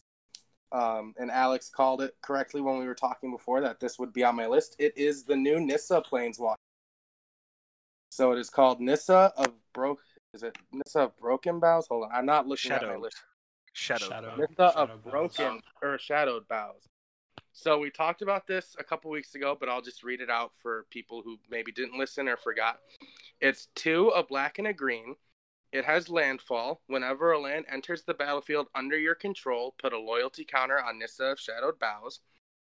Its plus one is untap target land you control. You may have it become a 3 3 elemental creature with haste and menace until end of turn. It's still a land. And its minus five is you may put a creature card with converted mana cost less than or equal to the number of lands you control onto the battlefield from your hand or graveyard with two plus one plus one counters on it. And it starts at four loyalty. So, my first thought when I looked at this, and I said this on the podcast before, is this just seems really good with Uro shells. You know, like a, a green, black, blue Uro shell, because you can alter the turn you play her and have her not die in the correct sort of setup, which is just good in a, in and of itself. But I think the plus one just making a 3 3 body with haste and menace is just really good. And it dodges Legion's End because you don't have to make it a creature if you don't want to. You can, but you don't have to. So it's a little bit more flexible than Nissa who shakes the world where you're forced to if you target a if you target a land, it is forced to become a creature. So plus it's just Nissa and I've said before, Nissa's my favorite planeswalker they've ever made. I own literally every at least one of every Nissa planeswalker that's ever been printed. And I just love Nissa and I love that we're finally getting a Golgari version of Nissa. All right. Um, I hate to burst your bubble, but I think this card is really not good. I think it is mediocre at best. Now, here's one problem I already have with this card. This card is a four drop, the same way Tireless Tracker is a three drop. I always jokingly call Tireless Tracker the best four drop in the game because you play it on turn four, so you can immediately a land, make a land drop. And I feel like this card is very similar. Um, and when you're talking about five mana cards, because this this card dies really quickly. The the land stops being a creature at the end of your turn. And one of the worst things that can happen with this card is with the way it works. So let's say you're trying to play your Nissa like a five drop. And you're trying to what I think is the better way to do it. You can like it's from your hand. You can like cheat in an Ulamog. You can just go this land Ulamog. Now, the problem with what I have with this card, which is also a way people can play around this, is that when you play a land, a trigger goes on the stack to put a loyalty counter on your Nissa. You can kill the Nissa in response to that trigger, and you never get to activate the loyalty ability because it dies. You're trying to go like Nissa, play a land, and in response, your opponent Aether Gusts it, Hero's Downfalls it, and I think that is like such a blowout, which is like normally a very powerful thing that planeswalkers do, where they come in, they immediately have an effect, and then if they get killed, the effect still happens. The only effect this card has is then making a land a 3 3 until end of turn. The only spot where I can see this being good is because they're haste and menace. If you're playing like, if you're trying to reenact War of the Spark and you get these like planeswalker mirrors, which can sometimes happen in slower formats, having haste menace threats is a really good way to attack your opponent's planeswalkers. That's the only thing I can see that I think is really good against this walker. Or like cheating out Ulamog, but then just instead of this, just play a ramp spell. Just Hour of Promise for two, Shrine of Forsaken Gods, and just cast your Ulamog next turn. Yeah, this this card started out in my top 10 um, originally because I, I, was looking at it and was like, yeah, it seems good enough. Um, and it, it just very quickly found its way out of the list. It when I was comparing it to other four drops, um, like I was going like the best case scenario is you can technically drop it on turn three, get it up to six loyalty, minus five, drop a creature down. That's possible, um, and that's the ceiling. That's the ceiling, right? That that's probably about the best you're gonna do.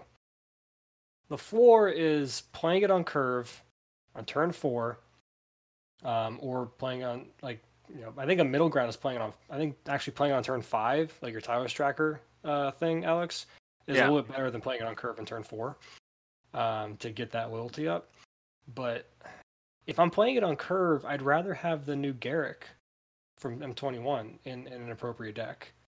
Um, yeah, I think they go better. in different decks, but I do feel like that Garruk because it ticks down and gets you a creature just right there and then. So if it gets killed, you get an effect.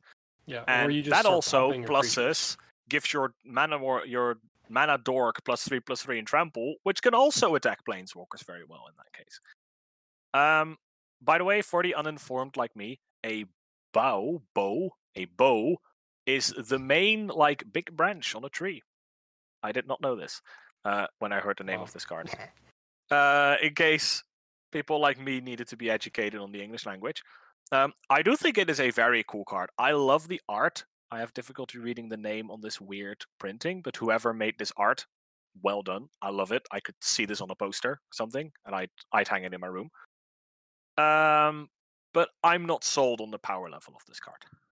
Not in Pioneer. I can see this being reasonable in standard, but I have seen it in standard a little bit, and it seemed underwhelming there. So. Mm.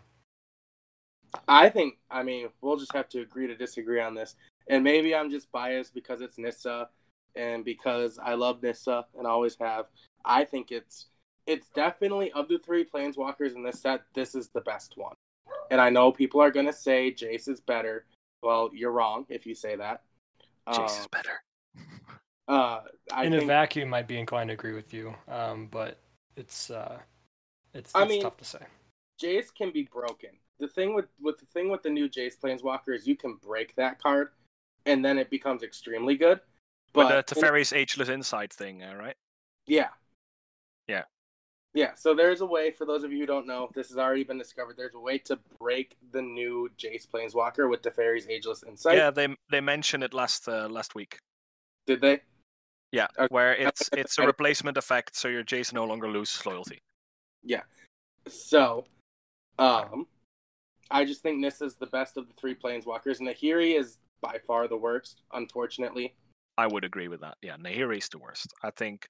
Well, actually, Nahiri goes into one. I'm not very- even sure if Nahiri is worse than Nissa. I might Oh, think Nahiri is better than Nissa. That's just sacrilege. Nahiri fits one very specific deck. It goes into Boros artifact. But it but it does its job in that deck. Yeah, it does than its Nissa job in that deck. I would rather have a niche card that perform. And this is probably just how we evaluate cards, right? This would be an entirely different discussion. If I see a card that I think is good, fits a good role in one specific archetype, I will value it over one card that is generally a little better because it fits more archetypes in a mediocre way. But that's just how I would evaluate a card. So yeah, I'll let you guys stop yelling at me about why this is actually. Uh, I just, We're not meant I to. It. it's it's it's meant for Discord. I will acknowledge that I have my biases whenever I see Grixis or Bolas related cards. So I Well- will uh, leave it at that. We'll go into number five. Alex, what do you got? My number five is a card that initially hardly like came close to the list, and I actually realized how insane this card is and how I did not acknowledge it was stupid. Shadow's Verdict. Now, Shadow's Verdict is a five mana sorcery speed card, and it says so. It's three black black. Exile all creatures and all planeswalkers with CMC three or less from the battlefield, and all creatures and planeswalker cards with converted mana cost three or less from all graveyards. This card right here is exactly why Kethis would have been fucking fine because this, This card hoses card- Kethis so hard. Yeah, this card in the right because it's a five mana sweeper, and as we talked before, it's CMC restricted, and three is pretty low. Like we see four mana cards, five mana cards, especially like being powered out through elves and other means. So this is not gonna be like. Don't put this in your deck as your only sweeper going blindly into a format because you're going to lose a lot of games of Magic. If you pick the right format to play this cards in, this card will not win you games. This card will win you tournaments if you go into the right meta with this. If Dredgeless Dredge is big, this card just you almost instantly win the game if you cast this. If Dredgeless Dredge is doing its thing and getting their Silversmote Ghouls and their other dirtly cards out on the field, and you 1v1 them with removal, and they're like har har laughing at you because you're 1v1ing their Prized Amalgam that keeps coming back, and then on turn 5 you just drop this it is like you put them back to the start of the game, where they probably have fewer cards in hand, no way to mill themselves, their yard is empty, their field is empty, they have nothing. This card is incredible in the right meta. Now, that's the biggest if. Well, when more. It's the right meta. If you make a good meta call with this card, you're going to destroy people. If you make the wrong meta call with this card, you're going to have a pretty bad sweeper in your deck. Yep. Uh, the the floor is pretty low. The ceiling's pretty high. The Um, ceiling have- is enormous. Yeah. The ceiling is ridiculous. The ceiling is winning the game with a five mana sorcery. Yeah, I don't have that much to say about this one. It's solid. I think the card's good. Um, I'm just bitter because I'm like, you banned Kethis when they Ten out of ten the- arts too, by the way. Oh yeah, the art's great. Um, but yeah, this good card. Uh, I'll just say that this card, while it doesn't hit any of the planeswalkers and mono green walkers, every single creature in mono green walkers is three or less CMC. So you play this and they just don't have creatures anymore. Yeah, and, And you that kill them includes- with lands. This is reasonable. Yeah. Yeah, and that includes all of the creature lands that you make because they're technically CMC zero, which is fun fact: zero is less than three. Um, Doesn't this technically uh, exile we the learned- forest in the graveyard? Uh, no, it doesn't No, exile them in the because they're not graveyard because they don't count as creatures. graveyard. Mm, I know there's Wonder some weird there's weird rulings where like technically like uh, doesn't legions like legions then technically hits forest That and doesn't hit the one in the yard. It just hits the one on the field and then the one in your hand Yeah. because they have the same name. yeah so it looks okay. at the forest on the that's why. field, which is a creature, and then it checks the name. And that's how why that works. This doesn't work that way. When it hits the yard, it loses its characteristic of being a Either way, seems good against or reasonable enough against mono green. Yeah, reasonable that you would like keep one or two in, and if you have them in your main deck, you can probably consider keeping them in against mono green because they have reasonable hits. Yes, and mono green does not have um, bring back spells, and I know they're exiled anyway. But mono green, there's there's just nothing they can do. Once a creature is off the battlefield, it's off the battlefield forever. Yep. Mono It- green. it- it's amazing you like you like ping the elves so they don't go too quick. They play their Jadelight Rangers and their Hydras, and you sweep the board and you sort of get to start on a clean slate. And it's it's a good reset. And in that same way, it is a good reset against mono green. So if you have like a meta in which the sweeper is good and there's also mono green, just keep it in. It's also good against spirits. Five Yeah. mana, so they can't queller it. And they also can't selfless spirit because it excels. So it's also a good card against spirits. Just good. You do lose the spirit the apparition will have given you, though, if you killed it early on, because that Oh, is also terrible. Woohoo. uh, looking at my number five, I'm not gonna spend too much time on this one because I've expressed my feelings on this the last two weeks. I have the entire Mythic Boltland cycle at number five. Um, they're good. They're powerful. The fact that they can come in untapped and they're attached to these very powerful effects. Um, I think the white one um, is just not good enough for most things. It's like there are better ways to do it. Again, I could be overvaluing or undervaluing. I'm sorry. The eff- the effect of having a land uh, be that spell slot too, um, but they're going to be played. They're going to be good. They're going to do things, and I'm going to lose to them occasionally. I'll acknowledge that. I just don't think they're nearly as good as everyone thinks they are. I think the green one is the best one, and the green one is the best one, and it it's the best deck that that goes into by far is not even a pioneer. It's Amulet Titan in modern. Um, so what am I going to do with this million mana I've made with my Azusa? exactly. Better find a Titan. Yeah, and look again, the cycle's good in the same way we we talked about the modal lands in general, or the modal cards in general, the flip cards. This changes the way that you evaluate your deck building strategy because these are these bomby type spells that slot into the land uh, slot in your deck. So that's where they're powerful. Outside of that, though, um, I think the black one is just gruesome menagerie, which is already okay. Um, I think I, I just think these are incredibly. I think they're overhyped and they're a little overrated, but I don't want to say they're overrated in a negative way. Like everyone's, whenever he, people hear that word, they're like, "Oh my god, that means they're bad." No, it means people are over evaluating them. That's it. Something can be really good and strong, but still be overvaluated. I just think I, I think that's where they fall. That's why I have them dead center, middle of the pack. They're going to make an impact. They're going to change the way deck building exists for the rest of Magic, and uh, but that that's where they that's where it stops. That's that's they're they're good enough. They're going to do something, but that's it. Matt, what do you think? I like the green one. Of course. How surprising. Now, I, I have them higher. I'll talk a bit more about them later. That's Okay. all I can really say is that I like the green one. I think the white one is really bad. I th- think the other ones are mediocre. I like the green one, but I, The I red one is just flat out bad. I'm sorry. red- will, I will rank First them later. How do you guys rank them from best to worst? I'll rank them when we come to mine. I would- Mm, Okay, I'll do mine first because that's really easy. White is the worst. Black, blue, and red. Actually, I would say red is the second worst. And then black and blue are tied right in the middle, and then green is the best. I would say green's the best. Um, I would say I would say black is just a smidge better than the blue one. Um, blue is the third. Fourth is red, Actually, no, I'm I'm gonna say fourth is white. Red is by far the worst. White is still good enough to where like it's a good effect, but the problem is, and I've talked about this last cast and the one before that too, when we, when we originally looked at this card, the decks that that effect is the most powerful.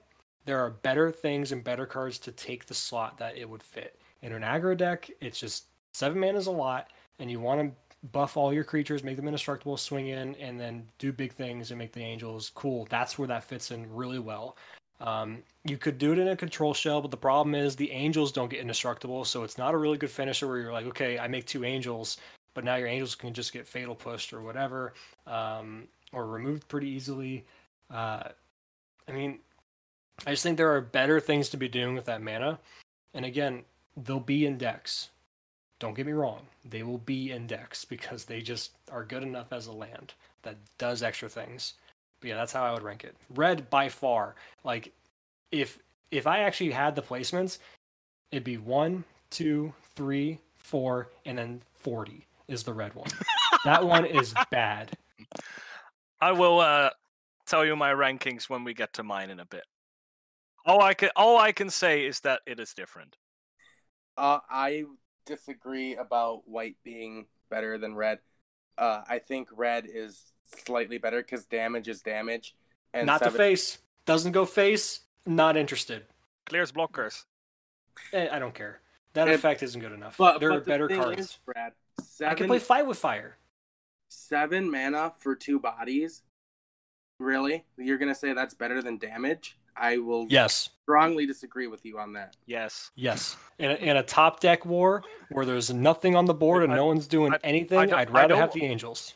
I don't want people to be able to deduct what my order is, so we can save this for when we get to mine. Before I start like agreeing with Matt on like white being better than red, and then people like get their math books out and determine what the order is before we get to mine. All right, let's just move on. yeah, we'll talk about it later. We can talk about it again when Alex brings them up. Yes. What's your number five, Matt? My number five is Felidar Retreat. So it's three in a white. It's an enchantment, landfall. Whenever a land enters the battlefield under your control, choose one. Create a 2 2 white cat beast creature token, or put a plus one plus one counter on each creature you control. Those creatures gain vigilance until end of turn. Uh, hold on. My dogs are going crazy.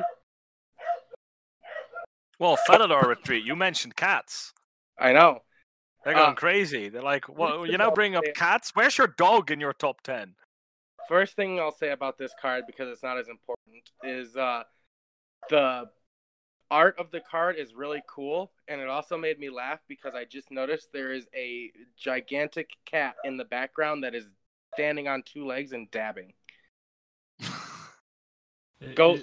It, resembles it. Yeah, I'm looking at it right now. It, it resembles dabbing. I think it's more so pouncing and mid leap, but yeah, you could you can see the the dabbing if you really look for it. Yeah, uh, well, I just noticed it, and my first thought was dabbing. I think this is good in sort of enchantment decks. Uh, so it goes wide whenever you play a land. You know, you get you can make a token, and then once you've gone wide, just start pumping every creature you have just for playing a land. Every creature you have gets plus one plus one counter because you played a land, and they get vigilant, so you can swing for free basically. Swing and leave them all up as blockers still. I like it. I like the card. Um, I think it goes pretty nice in an, uh, an enchantress kind of build or enchantment focused deck. Um, I really also like it. I'd, I'd, love to see how it would work in a a, um, a Prisony style deck, like with uh, nine lives and Solemnity, um, as a way to like you know you're already making your opponent just not be able to do anything. So have a way to kind of go wide in that regard. Um, I just think it's good. Uh, I wanted it in my top ten. Um, it, it, just barely missed the cut, and uh, yeah, th- there's not a whole lot to say about it. It seems good. I think it's a solid card. It reminds me a little bit of um, back in like Hour of Devastation standard, that sort of thing, and there've been similar cards. Uh, people play well. I suppose we have Shark Typhoon now, and people then played Metallurgic Summonings, which was just an enchantment. I think it was six mana. When you play an instant or sorcery, you get an XX construct where X is the mana cost. I believe it this... five, but yeah. Oh, okay. But th- this reminds me of that. Like you have it in a slow deck, and you drop this, and you win the game by just playing magic, making land drops, casting spells, And this is one of the cheapest ways we've seen it that is like actually efficient. Like making two twos is actually a reasonable threat. So yeah, I think this card can even come out of sideboards in control decks to like punish a certain meta. I think this card could be very good, and I can. I'm probably going to lose a lot of games to this. Except I can kill it now if I feed this him. Oh, But- yeah. I am going to lose a lot of games to this probably. Um, yeah, Alex, what's your number four? My number four is a bit of a. I mean, I wouldn't say it's an, too unusual. It's Skyclave Cleric. I think this card is bonkers. This card is bananas good. It's one and a white for a 1 3 kor cleric. I guess relevant for your party, but you never played in that deck. When Skyclave Cleric enters the battlefield, you gain two life. And the backside is just Skyclave Basilica, which is a tapped white source. I cannot think of a better card for blue white control. Like a handcrafted, flawless card for blue white control is probably this card. It is amazing. It's like having sideboard tech against mono red or just an it's a 1 3, even like mono black, blocking like Bloodsoaked Champion and Dread Wanderer. Just having this in your main deck, then if you don't want the anti aggro, you do the exact opposite, which is making more land drops. It is so good in this deck. The only way I can see it not pop up is because we have dig through time, and I can. It sounds like a weird connection, but I can see this being fantastic in like a Sphinx's Revelation style deck, where you are more than happy to make land drops in slow matchups, even more than any other deck. I think this card is so so good. This might be like meta defining at one point where if you want to go under control with like a low to the ground red strategy, you can't because this card exists. It, it's fantastic. If I was a blue white control player, I would be like crying happy tears when I would see this card. It's just so good. It does everything. This might as well be a blank piece of cardboard, which is the text this card does whatever the hell you need it to do based on the matchup, except it can't be a counterspell. Like, it might as well say that. So I was trying to find it um, because I couldn't find it because I was blanking out when you were talking about it. Skyclave Cleric. Yeah, it's the one. It's so it's a one three gains Yeah, two, two life. mana, one three, gain two life when it comes in. So good. For a while, I thought this might be one of the best cards in the set. Like when we were halfway through the set, I would have probably had this at number one. You know, I see it. I see what you're going for. Um, I definitely think it's very flexible, and it can certainly do a lot for the correct deck that wants these kind of effects. It's a rail blocker, gains two life, puts you ahead at least in terms of like the aggro matchup, um, and then can be a land when you need it to be. Um, A double duty card like this also opens up sideboard slots. Yeah. Because a one mana one three comes in gain two is legitimately a card I could just see in a sideboard. I think a really a big thing to evaluate with these kind of cards, and we haven't really explored this yet when it comes to the sideboard options of it. If you're in a position where it's a weird matchup and you're not sure, like there's like a lot of main deck stuff that's really good and it's not super clear on what you take out in a certain matchup, you just take out lands for this kind of card. You have that ability because it is the land too. So you don't have to just swap it out with other spells. You can it can make your sideboarding a little bit easier. Um, and if you yeah, I could say like you like go against mono red, and if you want to have like your spell density, like your absorbs and your sweepers, you like cut a planes and add two of this, or something along those lines. Like I, I I could see that happening, especially like it is a very good point to bring up that like swapping lands for spells and stuff post board can be super relevant. Yeah. and Matt, adds what do you another dimension to deck building. maybe this is just how I evaluate cards differently than you guys. If something is just a creature that's fairly, we'll say average, 1 3 is an average card. It's not super big. Uh, and all it does is it has a one time ETB trigger. I tend to undervalue that because it's like, okay, I cast this card, I get the ETB trigger once, and then it's just a 1 3 that I can probably block with because I'm probably not going to swing for one damage with it because, yeah. So, I don't know. I wouldn't rate this as highly. I think it's still a good card. And, yeah, I mean, I would probably put it mid set. It's I never would have thought of this as like an absolutely broken card. I see what Alex is saying, but I just I don't like things that do what something one time and then it's just a blank card, blank one three. One thing I forgot to add, and I actually I'm I'm sorry, I forgot to look this up. I do not know how this interacts with Yorion. Can you play your dorky creatures and then you play Yorion, blink your board, and let them all come back as lands? Can you do that? My my inclination would be no, because I believe that when it exiles, because of the way Yorion is worded, it says return that card. I believe that would mean that it would preserve what side it was on when it gets blinked. I'd be interested in seeing what the ruling is on that because I could see it. Yeah, I would too. I, I don't know. That would just be my inclination is that whatever you play it as, it's stuck as that forever with Yorion. Now, I believe that as long as it's a legal target for if you play it as a creature and it gets destroyed, you can bring it back from the graveyard as a land depending on what card you play. So yeah, there, I know the interaction is like uh, you can um, like the uh, the Gaia uh, card, Alex, um, or not even that. Uh, cards that spe- uh, specify return land from grave, like Crucible of Worlds. Mm-hmm. Um, you can play those as lands when they're creatures from the graveyard. No, So you, you need to that you need to pick it based on the front side. You cannot bring this back with um, Crucible of Worlds because No, they've already ruled it that you can. No, I think that is on the top of your library with a card like Oracle of Mul Daya. But I, I'm I'm maybe I'm wrong with that. I'm honestly not sure on the ruling. I thought I had to look this up. I forgot. So um, in case we're talking about something like this last next week, I'll make sure to have it sorted by then. Might even uh, try and uh, Reddit slash Google it up tonight or tomorrow, and then I might be able to post it on the Twitter. Just go to Um, the MTG at Home Discord server. We have a channel called Judge Questions. We have actual level two judges. Oh yes, I will. I will go there and report back um, after after the cast or tomorrow. I will go there and I will uh, discuss it with them and then report back whatever the answer is. Look at number four. I got Omnath and Friends. Um, I couldn't just make it just one. Um, I, they these kind of come in as a package deal because I think they're going to exist in a deck all together. Um, so you have Omnath, the new four color one. I also have Ashaya uh, and Ancient Greenwarden. Now I went into this a little bit in depth last week, um, but uh, so I'm not going to try and focus it focus on how in depth I go this week because I went pretty deep uh, on the cast earlier. But Omnath, real quick, four mana, four four elemental. It's a red, green, white, and a blue, and uh, enters the battlefield. Draw a card. Cool. Landfall. Whenever a land enters the battlefield under your control, you gain four life. If it's the first time, if it's the second time, you get the same as mana cost to your pool. So a red, a green, a white, and a blue.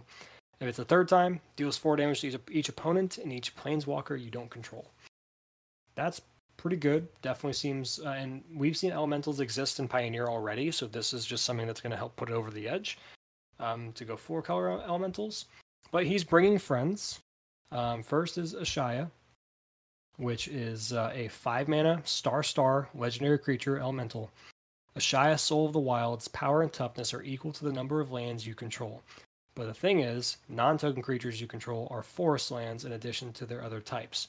So at first it counts counts themselves, so it's a one one because they're a forest already, and uh, all your other dorks, your other creatures, and other elementals uh, in the right deck are buffing them as well. And lastly, Ancient Greenwarden, four and two green. It's an elemental, a five seven, has reach, and you may play lands from your graveyard. If a land entering a battlefield causes a triggered ability of a permanent you control to trigger, that ability triggers an additional time. So, the big thing, the reason I think all these exist great together is because uh, you have Omnath, get those beautiful landfall triggers that you want to, you know, trigger, and you now have this land Panharmonicon style uh, creature in Ancient Greenwarden with the relevant creature type being elemental, and Ashaya making all your other creatures and smaller elementals lands in addition. So they'll all trigger landfall. They'll trigger it multiple times with Greenwarden on board. So Omnath quickly just goes, okay, gain eight life, make eight mana, deal eight damage to your uh, to the stuff. Um, that's pretty pretty big. And we already have existing elementals uh, that are really good already in that particular tribe. Uh, Risen Reef is really strong.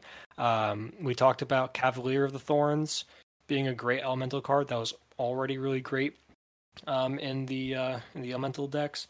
And this card's not necessarily on my list, but I guess I can lump it in into this. Uh, we're getting Lotus Cobra now. Lotus Cobra is a good card. Um, and uh, I think it, it's a perfect home for an elemental uh, deck. Even though it's not an elemental, the landfall is relevant, and you're going to be hitting lands a lot with things like Cavalier, Risen Reef, um, and other ramp shenanigans you want to go with. So I think elementals are going to be a deck in Pioneer. They already have been before. Um, this just, I mean, it's it's the snowbally kind of snowball deck that you know are fun to play against. Um, it, I think it's going to be something that pops up. All right, so very quickly before I go into a reaction to this, because you, uh, it's a lot of cards, so I'm not going to talk about all of them. I'll pick out Yeah. a few. Um, I quickly went to the judge channel and asked, um, double-faced cards, o- even when they're modal, always come back as their front side when you blink them. So that means if you blink the Sky Cleric with Yorion, it always comes in as the creature. That also means if you blink the land, it will re-enter as the creature because the creature is the front side. And if you bounce a land like the Bala Ged Retreat and it comes back as Bala Ged Recovery, sorceries can't enter the battlefield, so it stays in exile. That's the ruling I got from the judges. Now, this was very quickly, so I didn't have like all the rule subsets to read to, but this is what I uh, what I heard in our judge channel. So, um, unless I hear the contrary with all the evidence, blah blah blah, uh, this is how I would say it is, and otherwise I'll uh, let it know either next week on the cast or on our Twitter. Yeah, that's fair. All right, so to talk about the elementals, it's a lot to unpack. Uh, Omnath is higher on my list. Uh, spoiler, it's my number three. So I'll go into it a little bit more when uh, I next come around. I'm not sure if I'm buying most of the other big elementals. Now, we have the other one that makes the plants and then pumps one, which is sort of bad Avenger of Zendikar. But Avenger of Zendikar is such a powerful card that I can see bad Avenger of Zendikar being a reasonable card. I think Matt Ashaya is probably higher on your list. Uh, I I'm not gonna spoil anything. I will say that two of the cards that Brad named are higher on my list. All right. That's so all we've got the big elementals. I can see potential for them. I can definitely see elementals be a deck. So some of these big ones might show up. I'm not seeing that much potential for the landfall Panharmonicon one. I think it's a little too big and bulky for what it does. And I think you would rather just have more copies of the Avenger of Zendikar one or more copies of Omnath. So I think your curve gets clogged up at the top, where I'm not sure if I'm seeing it. But I can see like a go big ramp elemental style, like a team or well four color, I guess, with Omnath style deck pop up. I think it, I think it can be good, and I certainly think it can be a lot of fun to play. Uh, I'll just talk about Omnath specifically because I have a couple other cards Brad mentioned that I'll talk about later. I think Omnath is really fun in color hyper ramp deck just because of all the landfall triggers he gets. I don't think he's that great. He's not in my top 10. I probably wouldn't even put him in my top 20. Seems he's a little too ambitious for me, I think, because four different colors to get him out there. But I mean, I could definitely see him in an elemental deck working well. That's all I really say about Omnath. I just think it's going to be a deck. It's already been a deck before. We've seen it. Um, more fringe than anything, but the deck wants to go over the top, similar to a ramp style deck. And um, yeah, I, I think it's relevant. So, Matt, what is your uh, number four? My number four is a blue card. It is called Seagate Stormcaller. It's one in a blue. It's a 2 1 human wizard creature. It's got a kicker cost of four in a blue.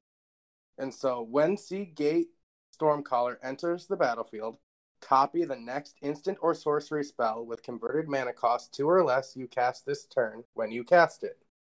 If Seagate Stormcaller was kicked, copy that spell twice instead. You may choose new targets for the copies.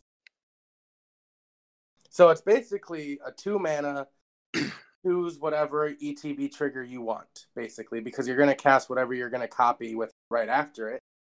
So I imagine this. The my I'll say, Alex, you'll like this because even though I don't like Grixis, my first thought was, oh, I can Thoughtseize them three times and just Losing six hand. life.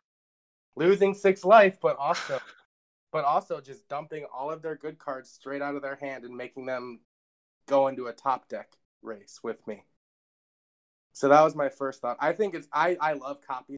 I love copying spells. Twincast, which I don't think is Pioneer legal, but I love those kinds of cards. So I saw this and I was like, "Ooh, this is fun! I get to copy a spell twice in the late game, or even you don't even have to kick it. Just copying a spell once is really good on turn three or four. So yeah, I have uh, personally lovingly started calling this card Prepcaster Mage. Put it Yeah. in line because you actually need to play it before you cast the spell. Um, I had this card at the bottom of my list before. I think it's a good card. It's a powerful card by itself. Uh, I have, and I think like a controlling strategy is an interesting way to take it. I have difficulty placing this card, like where it would fit, because the main deck I can see it in is like a wizard spell slingy type deck, like double casting, and I think you're often not triple casting, but it's fun to have it as a mana sink in the late game. Double casting an opt, double casting a shock, double casting a slip through space to get a blocker through, or something along those lines. I can see that being a very powerful deck. The problem I have with that is that means you're often putting it in a deck with a lot of one mana spells. So you're not getting full value out of your copy a CMC2 or less card. Now, whether or not that matters, I don't know. But I can see this card either being reasonable now or actually getting a lot of help when the um, Strixhaven set comes out, because it's a wizard. And a lot of these cards trigger with instant sorceries and wizards, which I'm pretty sure is also going to be how Strixhaven is going to work. So, just thought of is burn spells is really good with this. Being able to double cast a burn spell or even triple cast it in the late game to just deal nine mana to your or deal nine life to your opponent to just end the game. it's very annoying that Wizard's Lightning is officially 3 CMC, even though you cast it for 1. That really bugged me when I looked at this card. I wish it was. I wish that was a one mana spell, and it said if you don't control wizard, this costs two more. Like this would be so much better. Hindsight's twenty twenty.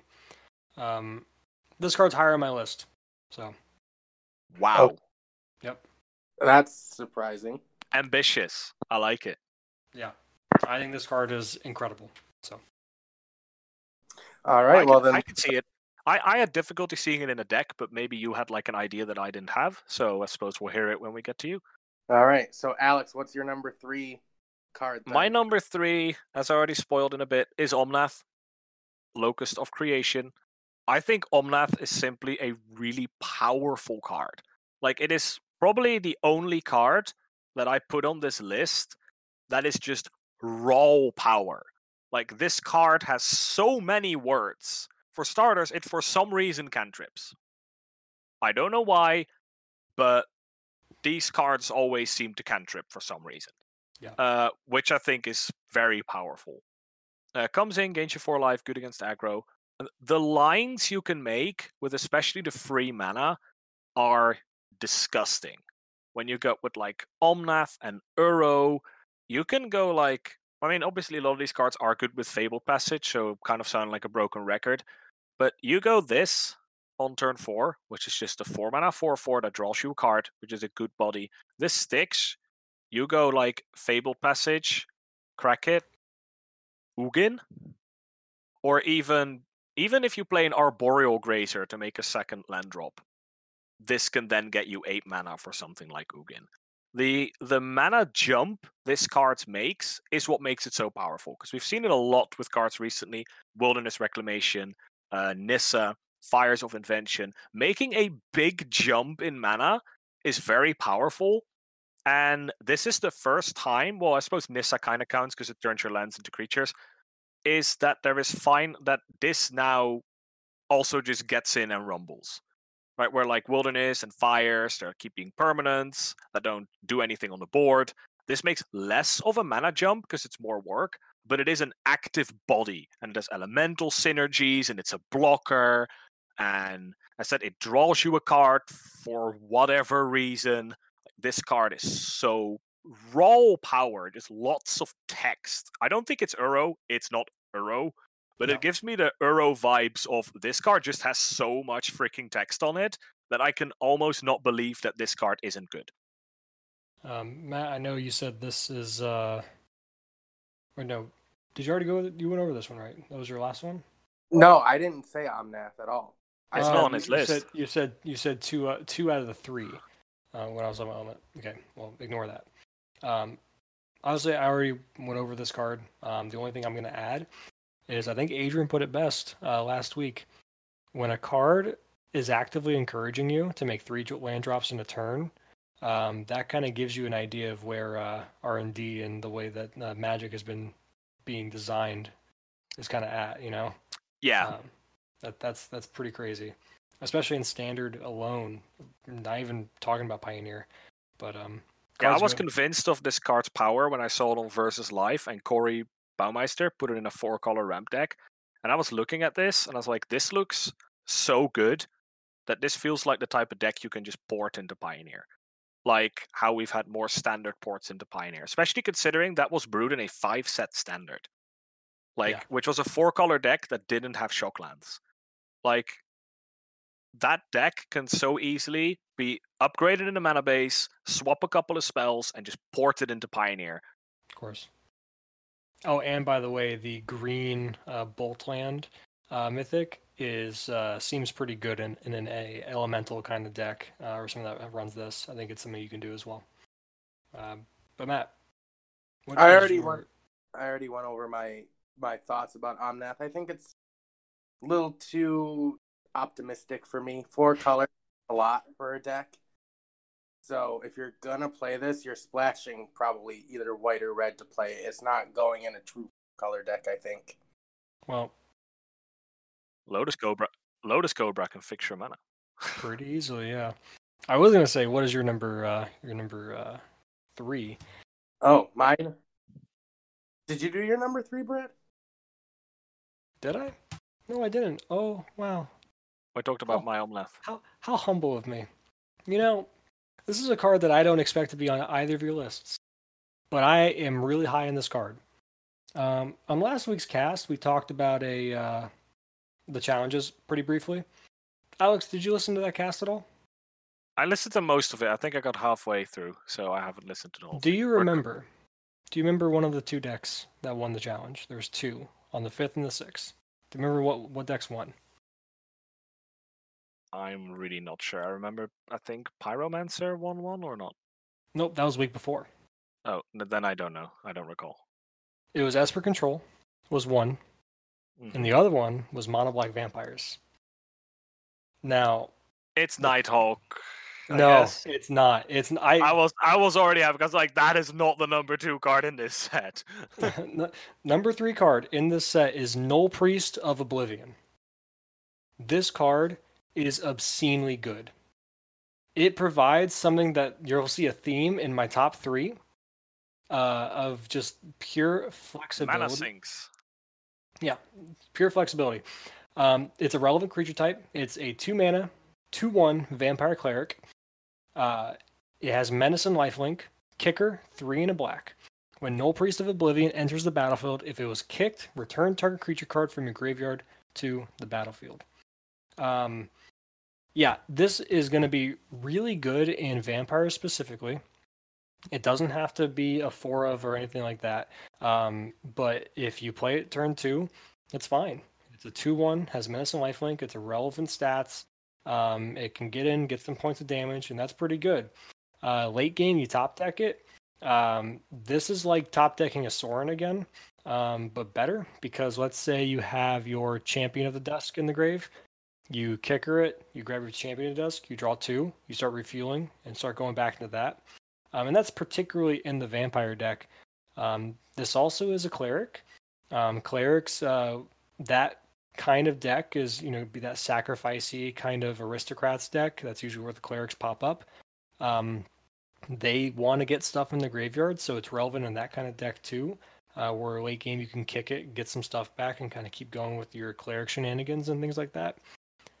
I just think the card's really good. I think the floor is already just fine. I don't mind playing a, a 2 1 uh, creature on turn two with pretty good stats. Um, and late game, I'm more than happy to top deck this.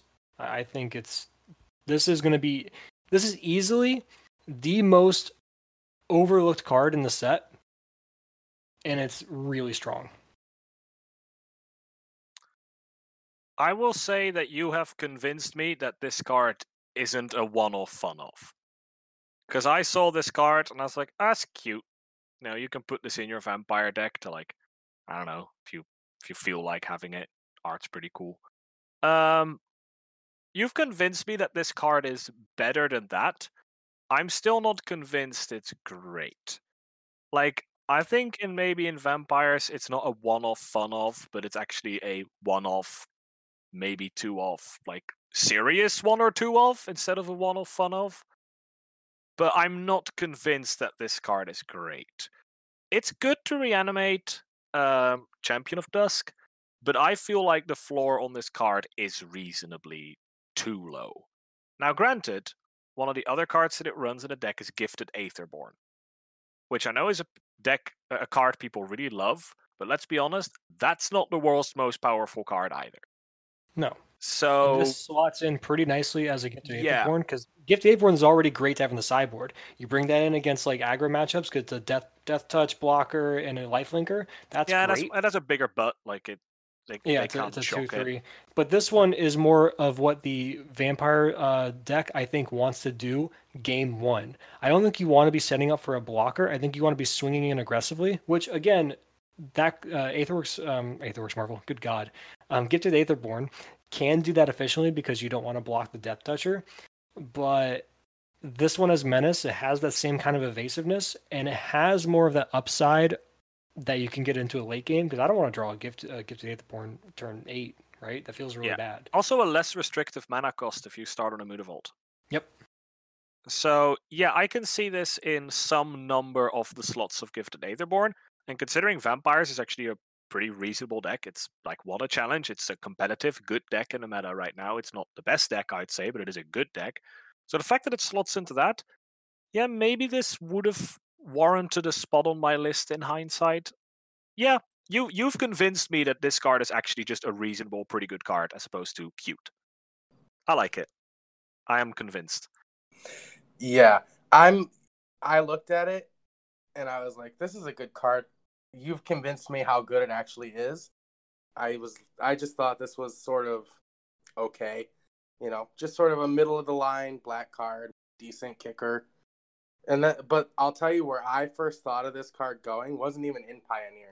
I have a really funny deck in Modern that runs one with nothing Ulamog, and your whole plan is to just throw Ulamog and your entire hand into the graveyard with one with nothing, because one with nothing is the best worst card ever printed.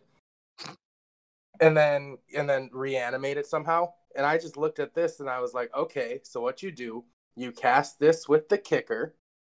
In response to its ETB trigger, you one with nothing your hand away, and now is that not a sorcery one with nothing?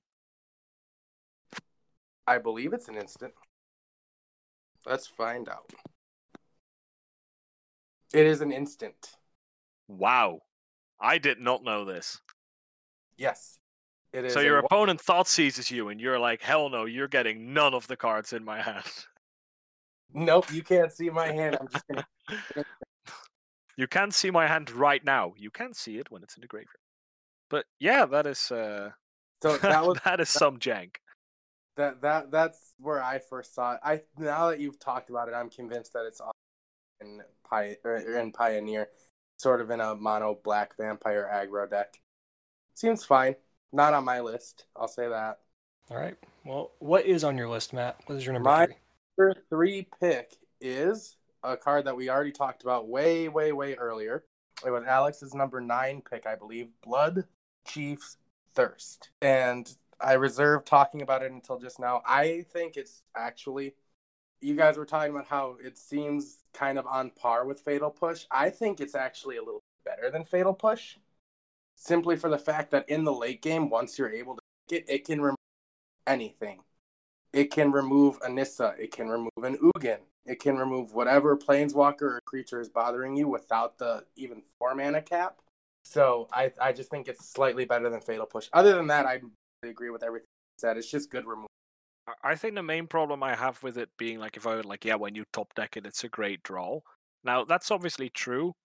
The problem I get, and this is a general people theme that I have seen with kicker cards, and why I'm generally not as high on them as other people are, or at least less, is because a lot of people when they look at kicker cards, they think of, well, what if I cast this kicked? And well, well, yes, it's going to be a better card if you cast it kicked. That's why the kicker cost is there.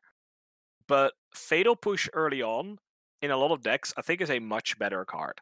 Instant speed makes it a combat trick because of the revolt. You can actually like something dies on your opponent's turn, and then you get to like revolt in their turn. So I would not say this is better than Fatal Push, but I do agree with you simply that this is a very good card, and everyone who calls this card bad is just wrong. This card is powerful. I'm just not sure if it beats out Push. Just being able to hit planeswalkers, even if it's only when it's kicks and no two mana planeswalkers. Is a yeah, it's very reasonable. Definitely Yeah, between what I said about CMC restricted removal, there's also a problem that you sometimes run into with decks that you have only creature removal, and then your opponent plays a Walker, and this card does sidestep that problem very well. Yes. So that's just that's my take on that card. You've heard It's my good spiel card. on it, and uh, yeah, I will uh, forfeit over number two to Alex. All right, my number two is finally it's the Bolt Lands. I thought they were better than number five. I think these cards are amazing because the opportunity cost on these cards is so low in the right deck. Now, I don't think people should like put four off of the blue one in their control deck because bolting yourself is a real cost. I find them overall especially good in more proactive decks. I think they are amazing. Or in card i- in colors like red or white that have difficulty with flooding because they don't have a good way to ensure flooding, their card draw is worse, and just being able to have a higher chance of top decking a spell, even if it's expensive, is really, really good. Like opportunity cost is a very important thing in Magic and in evaluating whether or not a card goes into your deck. And these cards shatter that in the right shell. Now, three life is a real cost. So the opportunity cost is low, but not like just four off them in every monocolored deck. Not even in monocolored aggro decks. I wouldn't four off them. But as one offs, maybe two offs, I think they are amazing. They do something truly like special. Now, if I would rank them, I would clearly disagree with you guys. I would rank them black is probably the best, but maybe green. I could see green being better. I just find black because I'm I rate the X ones a little bit higher because they are are less prohibitive in when you can cast them. Like if you're playing like a zombies deck, just going four mana, get my Cryptbreaker back so I can start drawing cards. Like the fact that you can already have this like flood insurance so early. Because with the white one, even though I think it's better than you guys, I can see the issue where like, yeah, but once you're drawing five lands, you already have the problem when you're flooding. And if this is their you're drawing this is your fifth land, you still can't cast it, so it doesn't really change much. Where I feel like the X one is very flexible. The green one, I mean, I said we're talking about overall, it's probably better because of Titan, but that card's not in Pioneer. So I would rank them black, green, white, red, and then blue last. I think the blue one is pretty damn bad. The floor is horrible. It's seven mana, draw one. And but the the thing is that I hate about the blue one is the floor is so. Just play a cycling land or something. Mhm. right? If you're like, oh, I don't want to have this terrible draw later, and if you're playing a slower deck, because this does this goes in slow decks, right? I mean, maybe you played like in your wizard tribal aggro because you want the untapped land early, and you're fine paying seven mana to cantrip late, but you can't have tapped sources in your deck because you're an aggro deck. Maybe it's a one-off there or something, but bolting yourself is a real cost in an is it aggro deck hmm. because you tend to be like people are swinging back at you. And you're playing this in a control deck. If you're tapping out for a seven mana sorcery and you are drawing multiple cards, you're either dead on the crackback or you're already winning. hmm That that's the problem I have with the blue one. And we've we've talked about the black and the green. I said the black is flexible, the green one has very high roll potential. Especially, I thought it could only grab CMC three or smaller and then make them bigger. Apparently, it can grab everything. It just makes s- three CMC cards bigger. Which- Yep. is really powerful. Um, the white one, as I said, I think is good because we've had a theme where white has lands that do stuff, like white has lands that make tokens. We've got Legion's Landing, we've got Castle Ardenvale. White Weenie, already since Ixalan, has had this fallback plan of I'm gonna rush you with small creatures, and if you start sweeping me, I'm just making one or two tokens every turn, and I'm just gonna poke you to death that way. And I think Emeria's Sky Emeria's Call, I think it's called, Mary's is a nice addition to that. And the red one for me is good because it's an X cost, so it's flexible. Right? Just paying four mana to ping two one ones early on in the game can just win you games. Like just getting two blockers out of the way. You're playing against vampires and they playing their two one menace lifelink creatures, and you just you're in your aggro deck and you're like, right, four mana, get these two effers out of the way, start swinging you again. I think the X cost makes it very flexible. Uh, the, the blue one's just such a burden. What deck wants this? Right? If you're playing a blue white control deck, just play the Sky Cleric. It's good against aggro. Making land drops is also good in slow matchups. Play play the planar cleansing one. If you play blue, blue, another blue deck, play the tapped blue one that is also like an impulse for an instant or sorcery. So when you're falling behind, you just cast that one and you find a dig through time or a hieroglyphic illumination or a supreme verdict if you need it. I don't see why you ever want this blue one. Unless you're shocking yourself into sweep the board, but then you really don't you're like really unhappy that you had to bolt yourself for this for the minor upside. I think you're going to lose more games bolting yourself to cast Supreme Verdict than you are winning games top decking this and drawing a bunch of cards.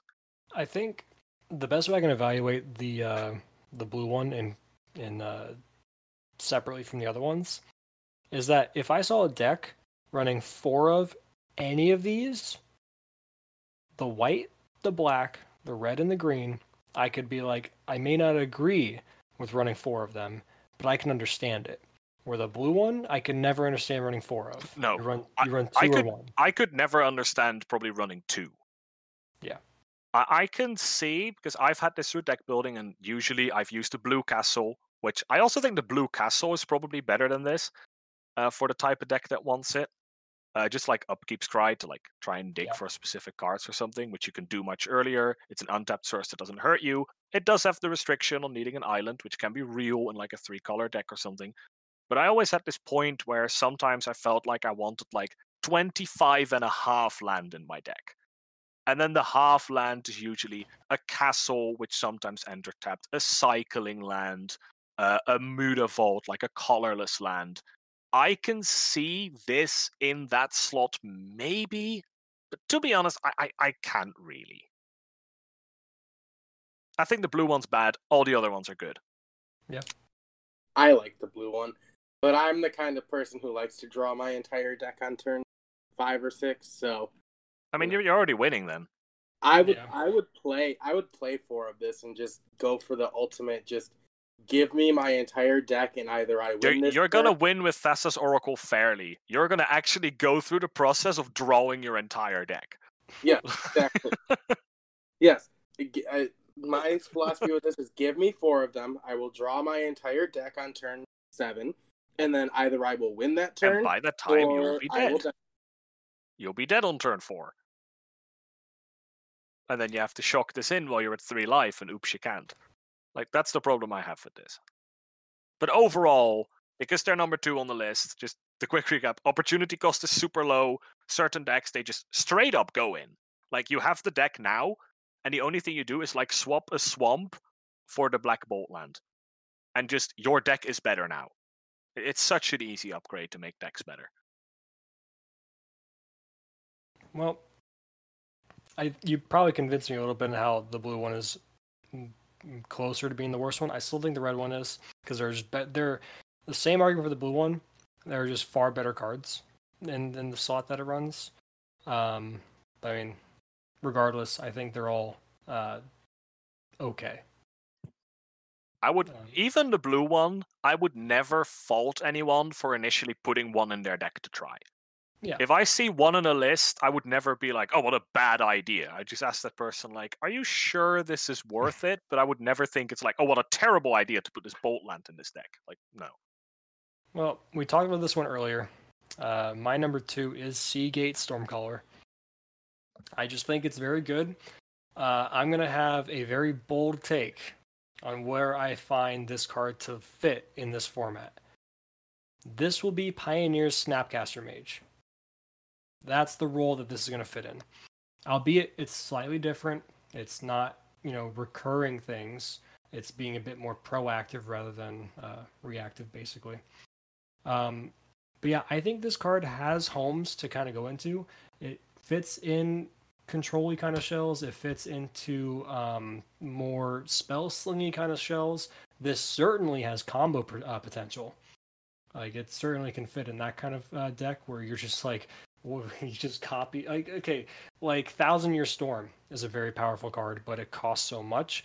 And if you essentially have this type of ability on Thousand Year Storm, but it's on this body and it's flexible and it can come in and be you know more of a three drop or a four drop. Like if, if you drop this on turn three and you opt a couple times to help dig for better stuff in the in the right matchup like game one you're not too upset.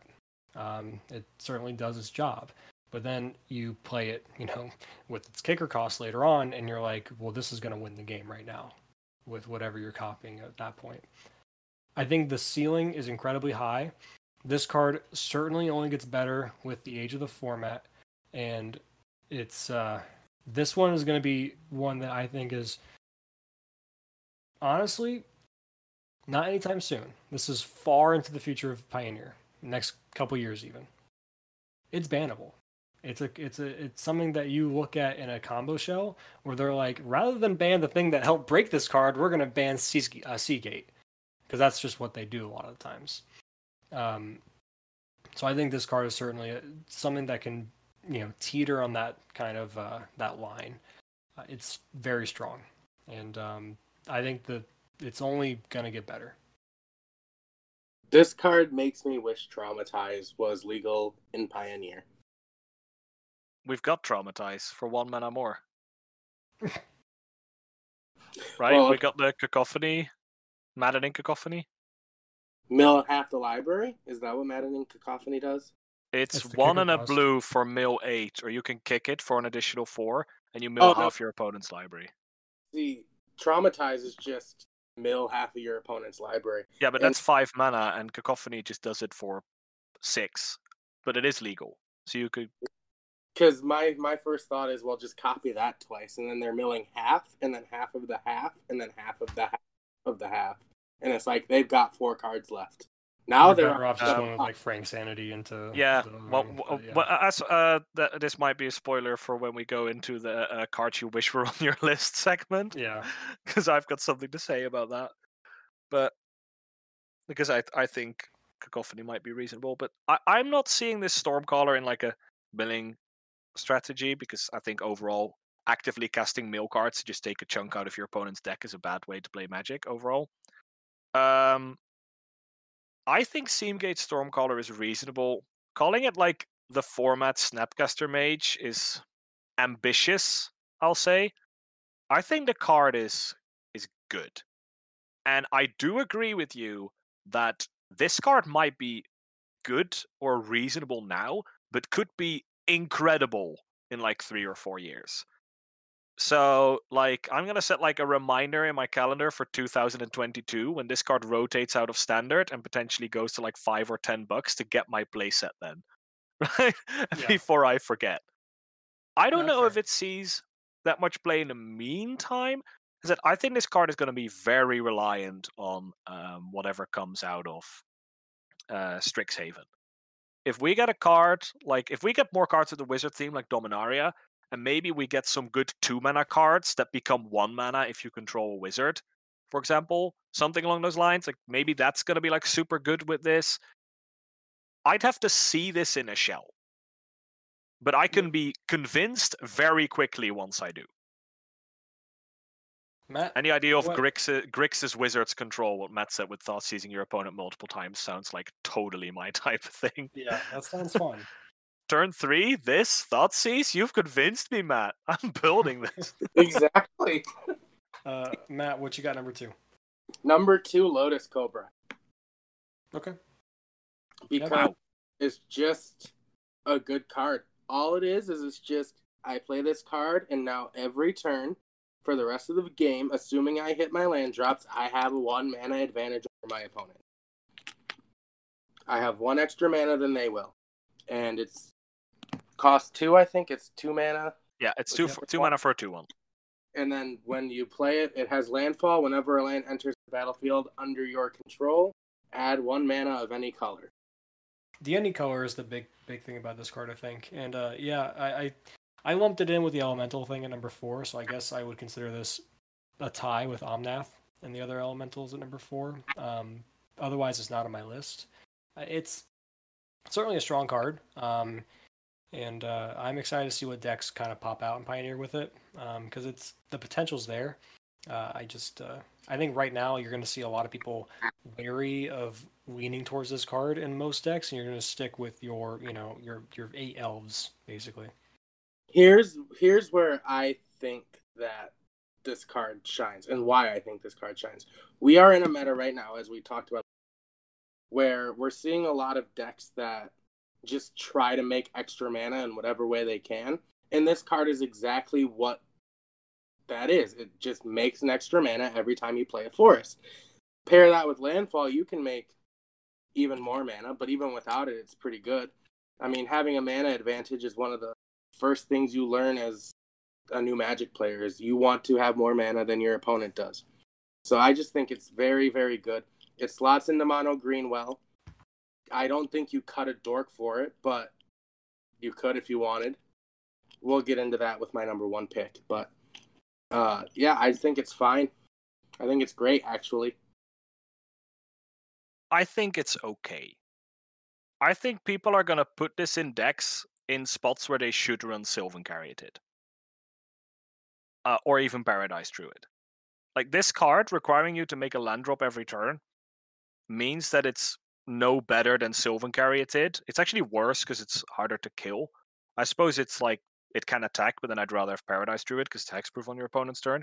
Unless your deck is consistently, so not just like I play an Uro every once in a blue moon, is consistently playing extra land drops.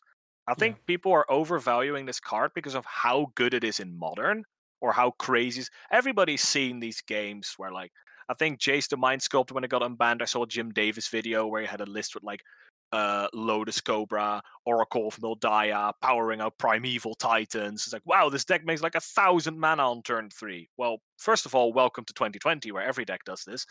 And um, I just don't think it's that good without fetches. It's fine. I think it's a good, reasonable card. And in the right deck, where you're playing like an Omnath deck, I think like it can be good there because Yep. Omnath encourages you to actively find ways to make more land drops. Like you're gonna put Arboreal Grazer in your deck, but it's actually gonna be like really good in that deck. And then I can see Lotus Cobra being better because then it start looking like um, Grove Tender or some Bloom Tender, where it's like tapping for two or three colors, tapping quote unquote for two or three colors every turn. And there I can see it being very good. But overall, I don't know. I will say that when I reveal my number one pick, my number one pick pairs synergizes with it very well because I can Yeah. I exactly know what card that is. I don't even have yes, to. it synergizes with Lotus Cobra very well. So So yeah, so like if you find a way to play it, I'm just afraid people are gonna put it in their deck when they shouldn't. Like if you're listening and you're considering putting Lotus Cobra in your deck, consider balancing it out against Sylvan Caryatid and Paradise Druid. Because this card doesn't actually give you a mana every turn because you need to make a land drop. You're gonna start missing land drops at one point when Sylvan Caryatid just taps for mana anyway. but it's it's it's a fine card. I like it. It's a cool reprint to see. I'm very happy it's at rare instead of a mythic. Great improvement. This card shouldn't be a mythic, and it also shouldn't be so expensive for us commander players out there, which are driving up the prices of virtually any card that's flashy. I will say I almost didn't put this card on the list because it is a reprint and not a new card. But I decided it's just too good. It's got to go on the list. it's new to Pioneer. It's new to Pioneer, yeah. So yeah, I wouldn't put on a reprint that was already in the format, but it's new to Pioneer, so I think it's fair game to put it on the list. Well, before we get to our number one picks, I think we all kind of have a um, honorable mention to go with. Uh, someone that you thought was on the bubble. Yeah.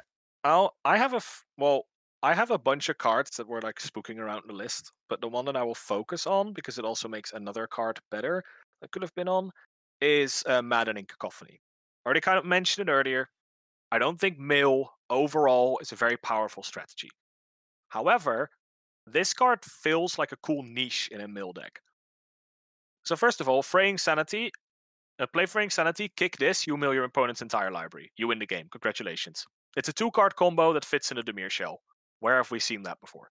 Yep. Um, but I think the mill eight is just good to set up other cards. And the main ones I'm looking at is there's Anticognition in this set, which is quench, except if your opponent has eight or more cards in your library, then it's literally just better than original counterspell.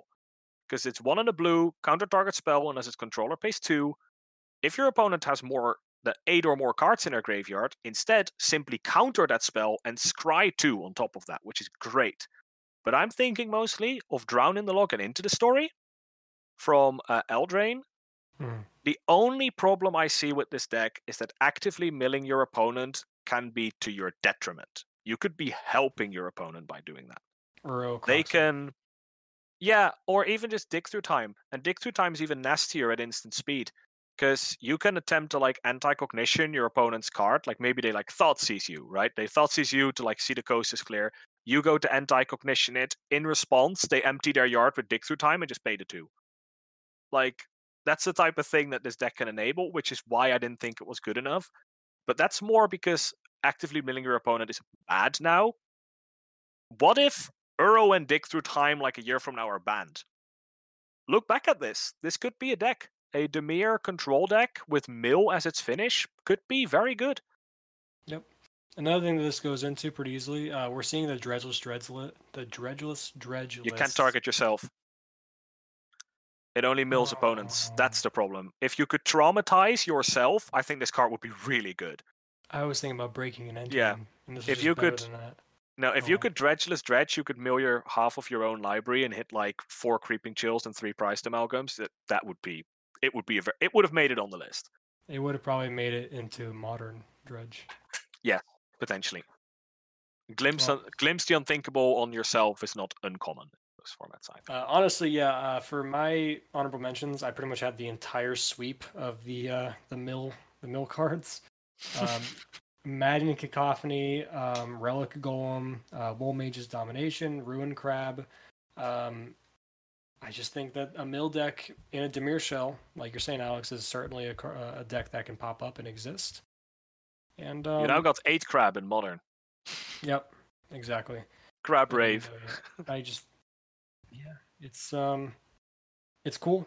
It's gonna pop up, gonna be a deck, and I think it's a um, I think it's a fun deck. I think it's good enough to to do some things in Pioneer. Um, won't be tier one by any means, but certainly will be a deck that we'll see play and win some games, and you'll be a little annoyed when you uh, lose to it.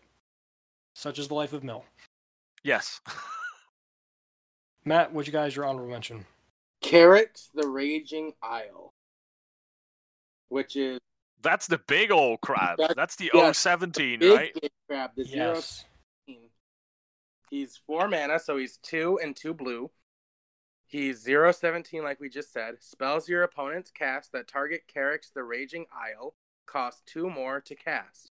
And you can pay three to give him plus X minus X until end of turn, where X is the number of islands you control. So he's basically on your on your opponent's turn, he's just an almost insurmountable body to just throw in front of whatever you don't want hitting you. And then on your turn, you just tap six islands give him plus six, minus six. Now he's a six eleven that can do a lot of damage, and even if they block him, they're probably not going to kill him. Voracious Hydra, X equals seven, double it. You're like, sure, well, oh remember- 17. Remember, um, it's three costs and it doesn't tap, so you can do it multiple times. So if you do have six islands, then you tap for six mana. It does it twice. So That's he'll, he'll he'll get plus X twice. So he'll get plus So it's twelve. Minus Twelve, he'll be a, a 12-5. which is still funny. yeah, this card is a meme, but it is a good meme. This Yeah, card, uh, this I is good think in walls. card is better than people think it is.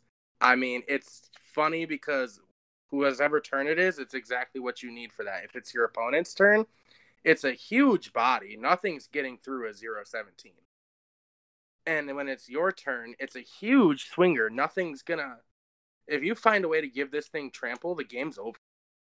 The one last thing I'll say about this is you can activate the three minute thing on at instant speed on your opponent's turn. So if they swing into it, then you can still be like big crab, Boop. and then yeah, Yeah, Uh, you can also just make it work with high alert and just have it be effectively That's a what 17 saying. 17. that's what I'm saying. And unblockable if you have the Tetsuko Umezawa or something from Dominaria. Yeah, yeah.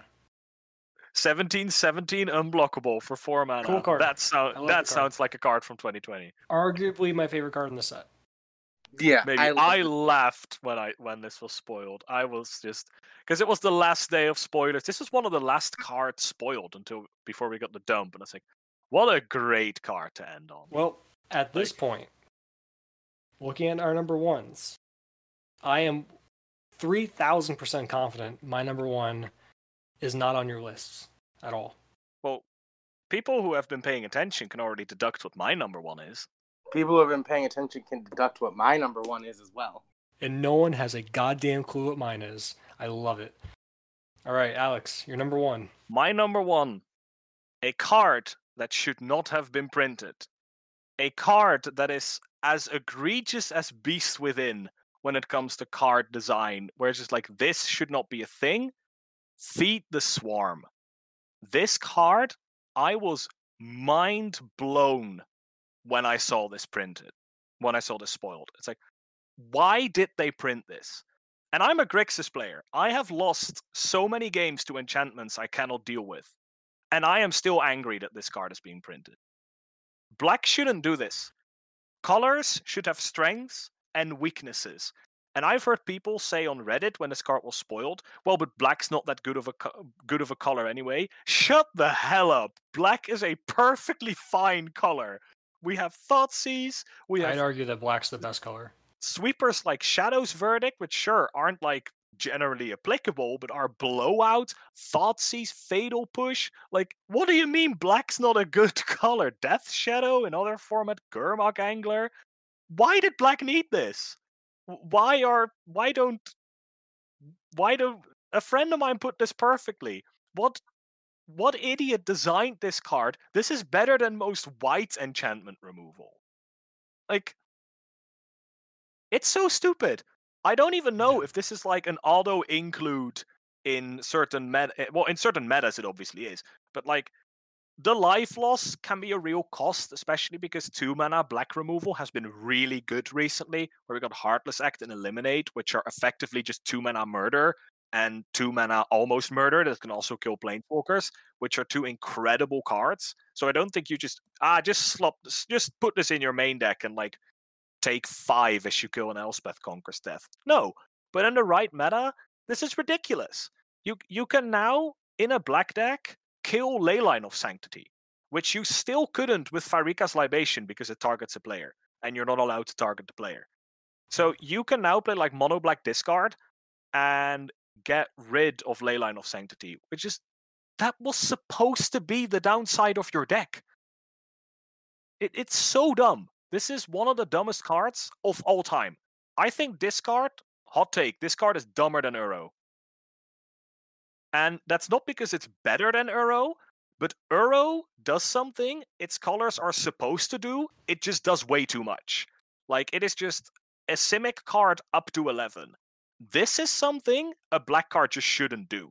So I think this card is dumber than Uro because Uro is just overpowered, but it doesn't do something that it wouldn't be supposed to do. If you know what I mean. It's stupid. It's one of the dumbest magic cards, potentially of all time, at least in modern design. I get it. I mean, yeah, we I went over it earlier. Uh, it was my number six. Again, I didn't even I didn't even want to put it on the list because it, it's it's a frustrating card to have. Oh, I hated having this at number one, but I couldn't have it anywhere else because it just fundamentally breaks what this deck is supposed to do, what this color is supposed to do. I wanted to rank cards, what I said earlier, like they add something new, like how cleansing wildfire adds mana base punishing, well, like punishing greedy mana bases to greedy mana bases, which is unique. This card just adds something. This is a new level. Yep.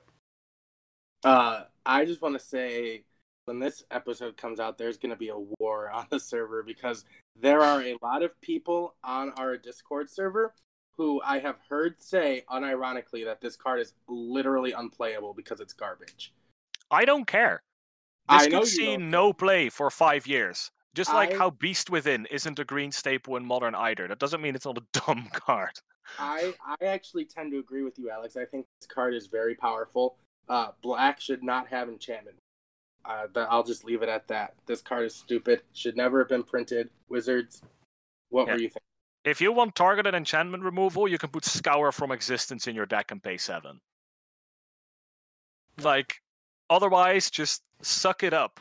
You're playing mono black. This is your weakness. It's exploitable. I know. I've been on the receiving end. Well, my number one. So, there's been something that's been consistent throughout my list. You can count Omnath, but I won't, because that's not what the color he is. He's a four color dumb thing. He's basically green.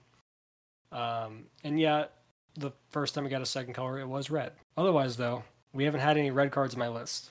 Until now, at number one, Wayward Guide Beast. I'm just kidding. Good God. I'm just kidding. I'm just uh, kidding. you had me for a second. I was about to just, I was about to just leave the recording. I was like, this is that was the biggest bait I, I've For- fallen for in a long For, time. for those like, of you who don't know, haven't seen it, Wayward Guide Beast is the worst card in the set. It's a one mana two two trample haste beast. With that was the stats, oh my god, great, this is amazing. But whenever it deals damage to a player or combat damage to a player, you return a land you control to your to its owner's hand. It's horrible. It's, this it's is a- the second card I'm going to open in a pre-release. uh, but that being said, I was not lying when I said that my number one card was a red card. Magmatic Channeler. One in a red for a 1 3 human wizard. As long as there are four or more instant in or sorcery cards in your graveyard, Magmatic Channeler gets plus 3 plus 1. Then it has tap, discard a card, exile the top two cards of your library, and choose one of them. You may play that card this turn. I think this card is incredible. I am so high on this card. I think, like I said, my three, my top three cards all have something in common. They all basically do something on curve or late game. Um, this one you want it earlier rather than not. But the reason I like this one so much is just think of Baby Jace in in some strategies. Um, you can argue the downside of Baby Jace and downside of this card is like, yeah, just push it. Okay, cool. You know, I got you to use your your removal on it, whatever. But Baby Jace, people will play it on turn two all the time and try to start looting with it, and then eventually get into a bigger, more powerful kind of uh, you know effect. Sorry, my Google Home heard me say something and it's starting to just talk to me now, and I have no idea what the hell it's talking about. It's talking about like the temperature in like 2003 and something. I don't understand. Anyway, the other thing that this does, it's it's a different kind of um, you know role than what Jace plays. It's similar in the sense that it loots sort of, um, but it exiles the top two. It's like basically having a slightly downgraded um, Light Up the Stage on a body. But the big thing is it fills in another role. It becomes a four-four for two that you just start swinging swinging in with. Um, it's good against aggro. It's a great blocker already as a one three, and then you just make it a four four and start going with it. Um, you can discard a card, start filling your yard in the relevant deck, so you want to have things in your yard. Exile the top two, and you're like, okay, cool. I have them remove a lot of these top two. Start hitting you with that. Um, I just think the card has a lot of utility. That's that's why I think this card's great. The utility of it far surmounts everything else in this set as far as what it can do and the kind of decks it can go in. Because even if I saw you playing this, Alex, and you're Grixis control, I'd be like, yeah, sure, because it's a great, it's a good blocker. It does, it digs what you want and, and finds you stuff to kind of go into. And even if you just exile, again, the big thing about this, it says you may play that card this turn. You can play lands off of it, so you don't always whiff. It's not like Chandra's Plus where it's like you can cast it because then you're like, okay, well, I just can't cast the land. And even in a situation where you just hit land, land, you're digging closer to your threat anyway, and Grixis has ways to dig already. Um, I don't know if you're playing the uh, the one from Guild Ravnica, the two mana Surveil two draw card. Um, I always thought that was no, fine. but if, if you would play this in a controlling strategy, I would shy away from any counter magic.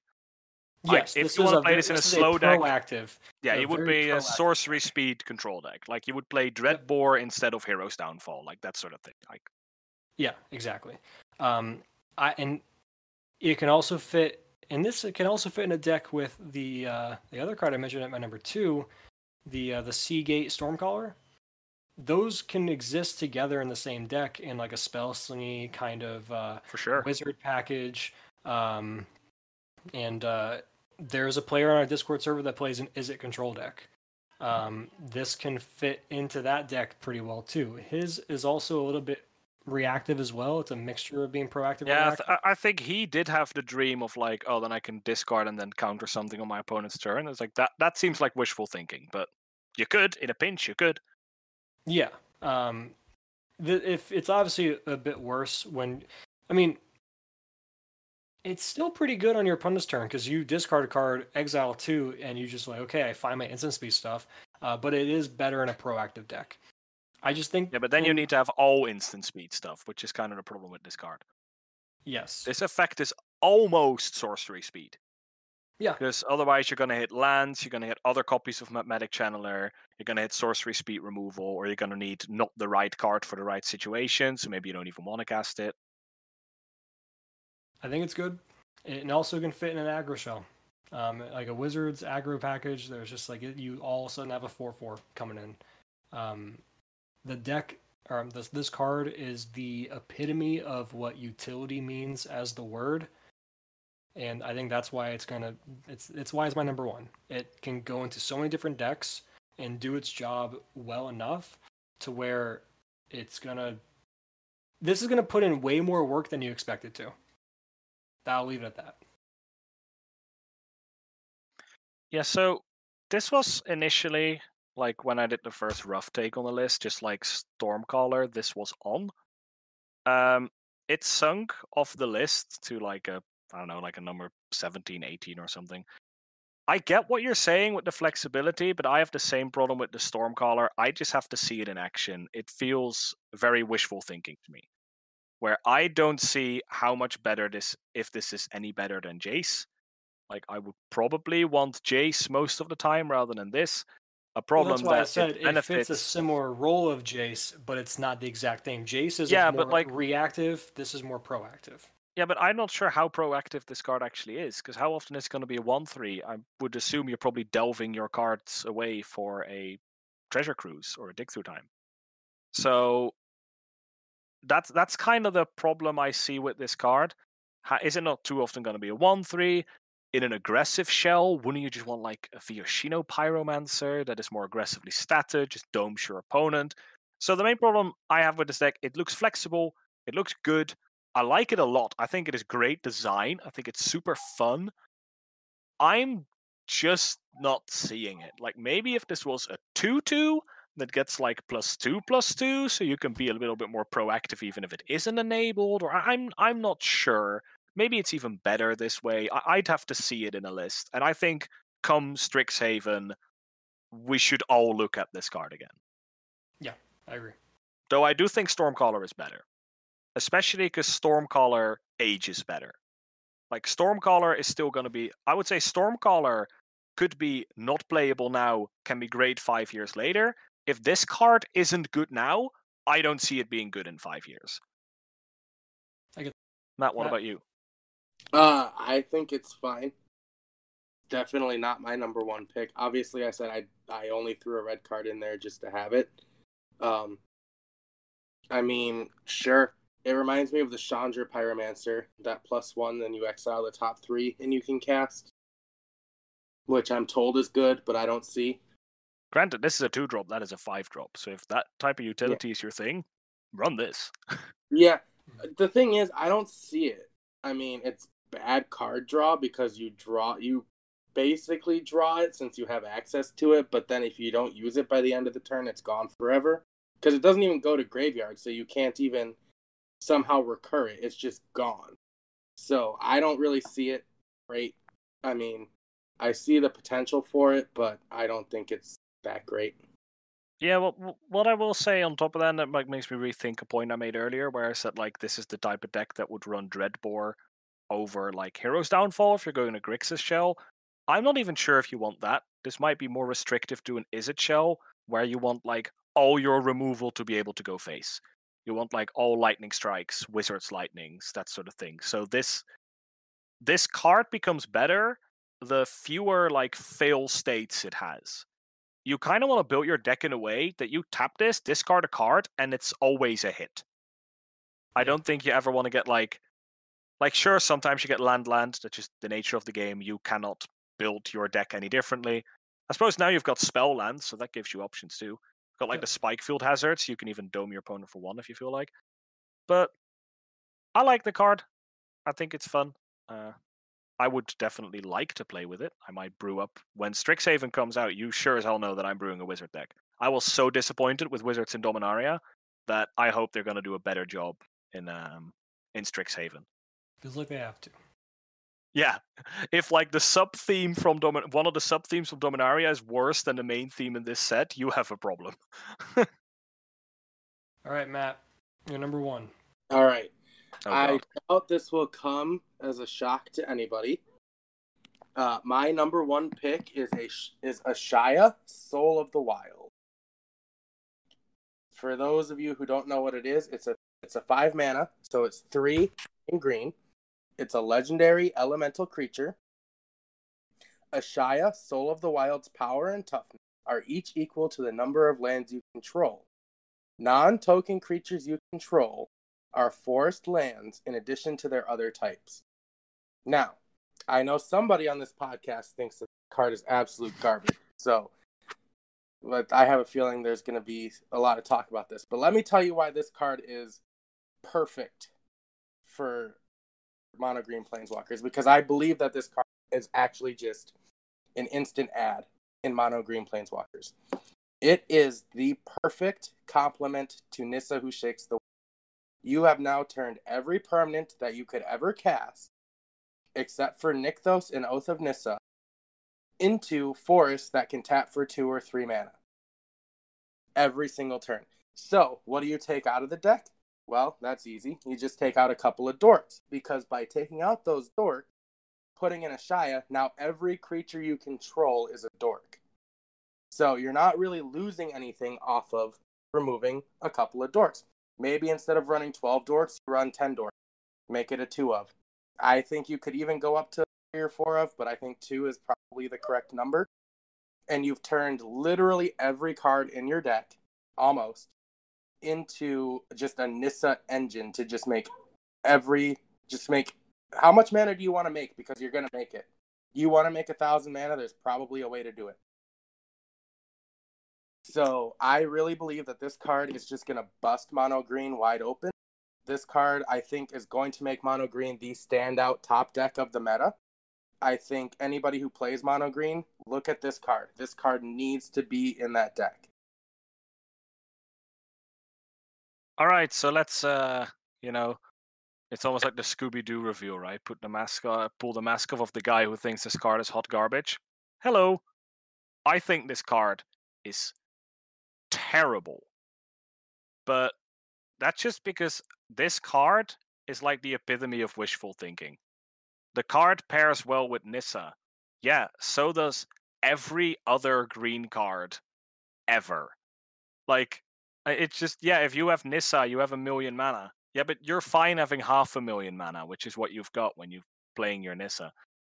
It, it I don't like you're talking about cutting dorks. I sure as hell hope you're not cutting any Llanowar elves or elvish mystics. No, if you're gonna cut dorks, you're cutting the visionaries. But the visionary doesn't even see play in every list, as far as I know. Right. You And- could also, if you want to go really, really deep, cut the cut some burning tree emissaries. They're one time use. I mean, Yeah, but they they make the big jumps. They make the explosiveness of the deck. They make it so you can play these five drops early. Like Elvish Vision, uh, Visionary gives you the one three five jump, which is why a lot of these decks have started topping out at Elder Gargaroth for like turn one Elf, turn two Visionary, turn three Elder Gargaroth. And you're just breaking that up. I feel like you're cutting into the consistency of mono green just to add just a vanilla beat stick. Like the, I think the fact that you turn your cards into forest is hardly relevant, and and the card is so tiny.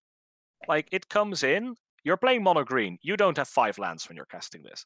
It comes in as a three three. It counts your Llanowar Elf and your Burning Tree Emissary as two lands. Boohoo! You've got a five mana five five. Like it has no trample. It has no vigilance.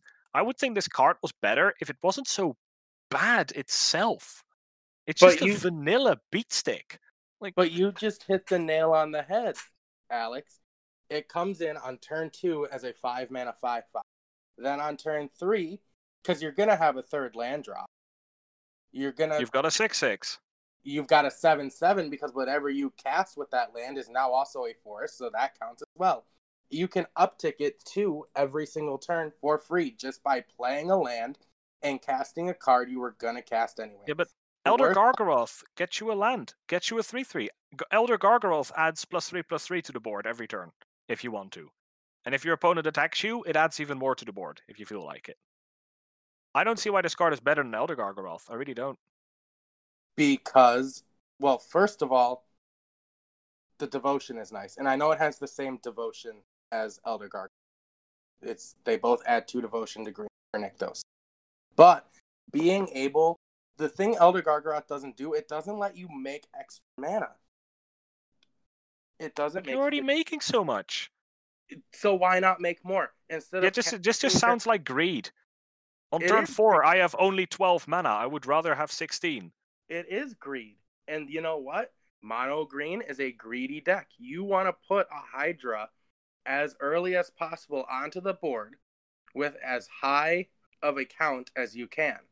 And if that means having to run a couple of Shias so that instead of putting a 16 16 trampler on the board, I put a 20 20 trampler on the board, I'm going to do it because that's what green is all about. Make the big Hydra, make a ton of mana, cast everything you want every turn and win. And that is exactly what Ashaya does. I feel like you go turn f- you you in the slot. Every time I'm thinking when I hear Ashaya, I think like Elder Gargaroth is better. If you player Ashaya and you make your Hydra extra large, Mm-hmm. that means the the blowout of it being killed by like a fatal push is even higher because you've got this vanilla beat stick that they can chump block. Whereas Elder Gargaroth is also just a huge threat by itself. Like the main problem I have with Ashaya is that it has no keywords. And Elder Gargaroth is trample, vigilance, reach. Three very relevant, very powerful keywords. And Ashaya just sits there. And if it dies, your strategy just crumbles. It's like a Nissa that they can kill with a Heartless Act. Yeah, we're not going to agree on this. No, I don't think we'll ever agree. I think this card is almost, is just about good enough for Commander. Th- that's where I evaluate this card. I would I would go so far as to say give it a week after Zendikar launches. We will see Ashaya in every I- single green shell that exists, and she will stay there for a very long time. I have a Mayael commander deck, which is a commander deck that cares about creatures with power 5 or greater. This is not going in. Like, I, I don't think this card is good, like, at all. But we'll see. We'll see. Now, Maybe I I'm wrong. say- Maybe I come on next week and we cover the, the top five, or, or like we cover the challenges, or like we cover uh, yeah the weekend challenge. Not next week because it won't be out. It's gonna be like seven out of eight decks were mono green with four Ashaya, and I will. You know what? If that happens, se- like seven top or something, or a ridiculous number, and multiple of them, four of Ashaya, I might just order one and eat it. Like, I'm almost willing to make that bet, aside that I think it's bad and I think you shouldn't eat the cards because, like, the ink. But I would almost do it. I would almost make that bet. Now, I will say, if you play green in modern, and I know we're not the modern perspective, but I just I have to tell you this: do not play Ashaya in modern green, in mono green in modern, because Blood Moon is a thing, and Blood Moon is actually an Ashaya kill spell. If if they cast Blood Moon, your Ashaya literally goes to. Yeah, In- it, goes to zero. So do not play this in modern if you expect anybody to be playing Blood Moon, because that will just kill your Ashaya. So it's a wasted card if they're Uh, playing Blood Moon. I'm just gonna get in between you guys now before you uh, make this another three hours of Ashaya. Is she good or bad? Well, We've that's had this discussion before, people. Uh, Oh, I'm gonna we're gonna go in and wrap up. That was our top ten list. We will revisit these cards in the near future multiple times um, to try and get a uh, get a gauge on if we were right or wrong. And uh, yeah, uh, as always, I'd like to thank everyone for listening. I'd like to thank everyone for giving their uh, feedback through Reddit, through the server, people joining the server, talking about the podcast with us. It's always wonderful to hear people saying they joined the server because of the podcast. And uh, yeah, we're excited to keep growing. We're excited to keep uh, keep going. Uh, this was wonderful to have the crew back on. Uh, Alex, welcome back. Thank you. And, And um, uh, the guys who replaced me, Adrian, and sorry his name slips me, Tenmei. Tenmei. They were great. Good to have them on. Uh, I uh, I felt like they were very appropriate, good replacements, and uh, well done, lads. Yeah, but uh, like, like I said, thanks again for everyone uh, for listening, and uh, we will have to see you guys next time. Bye bye. Bye bye.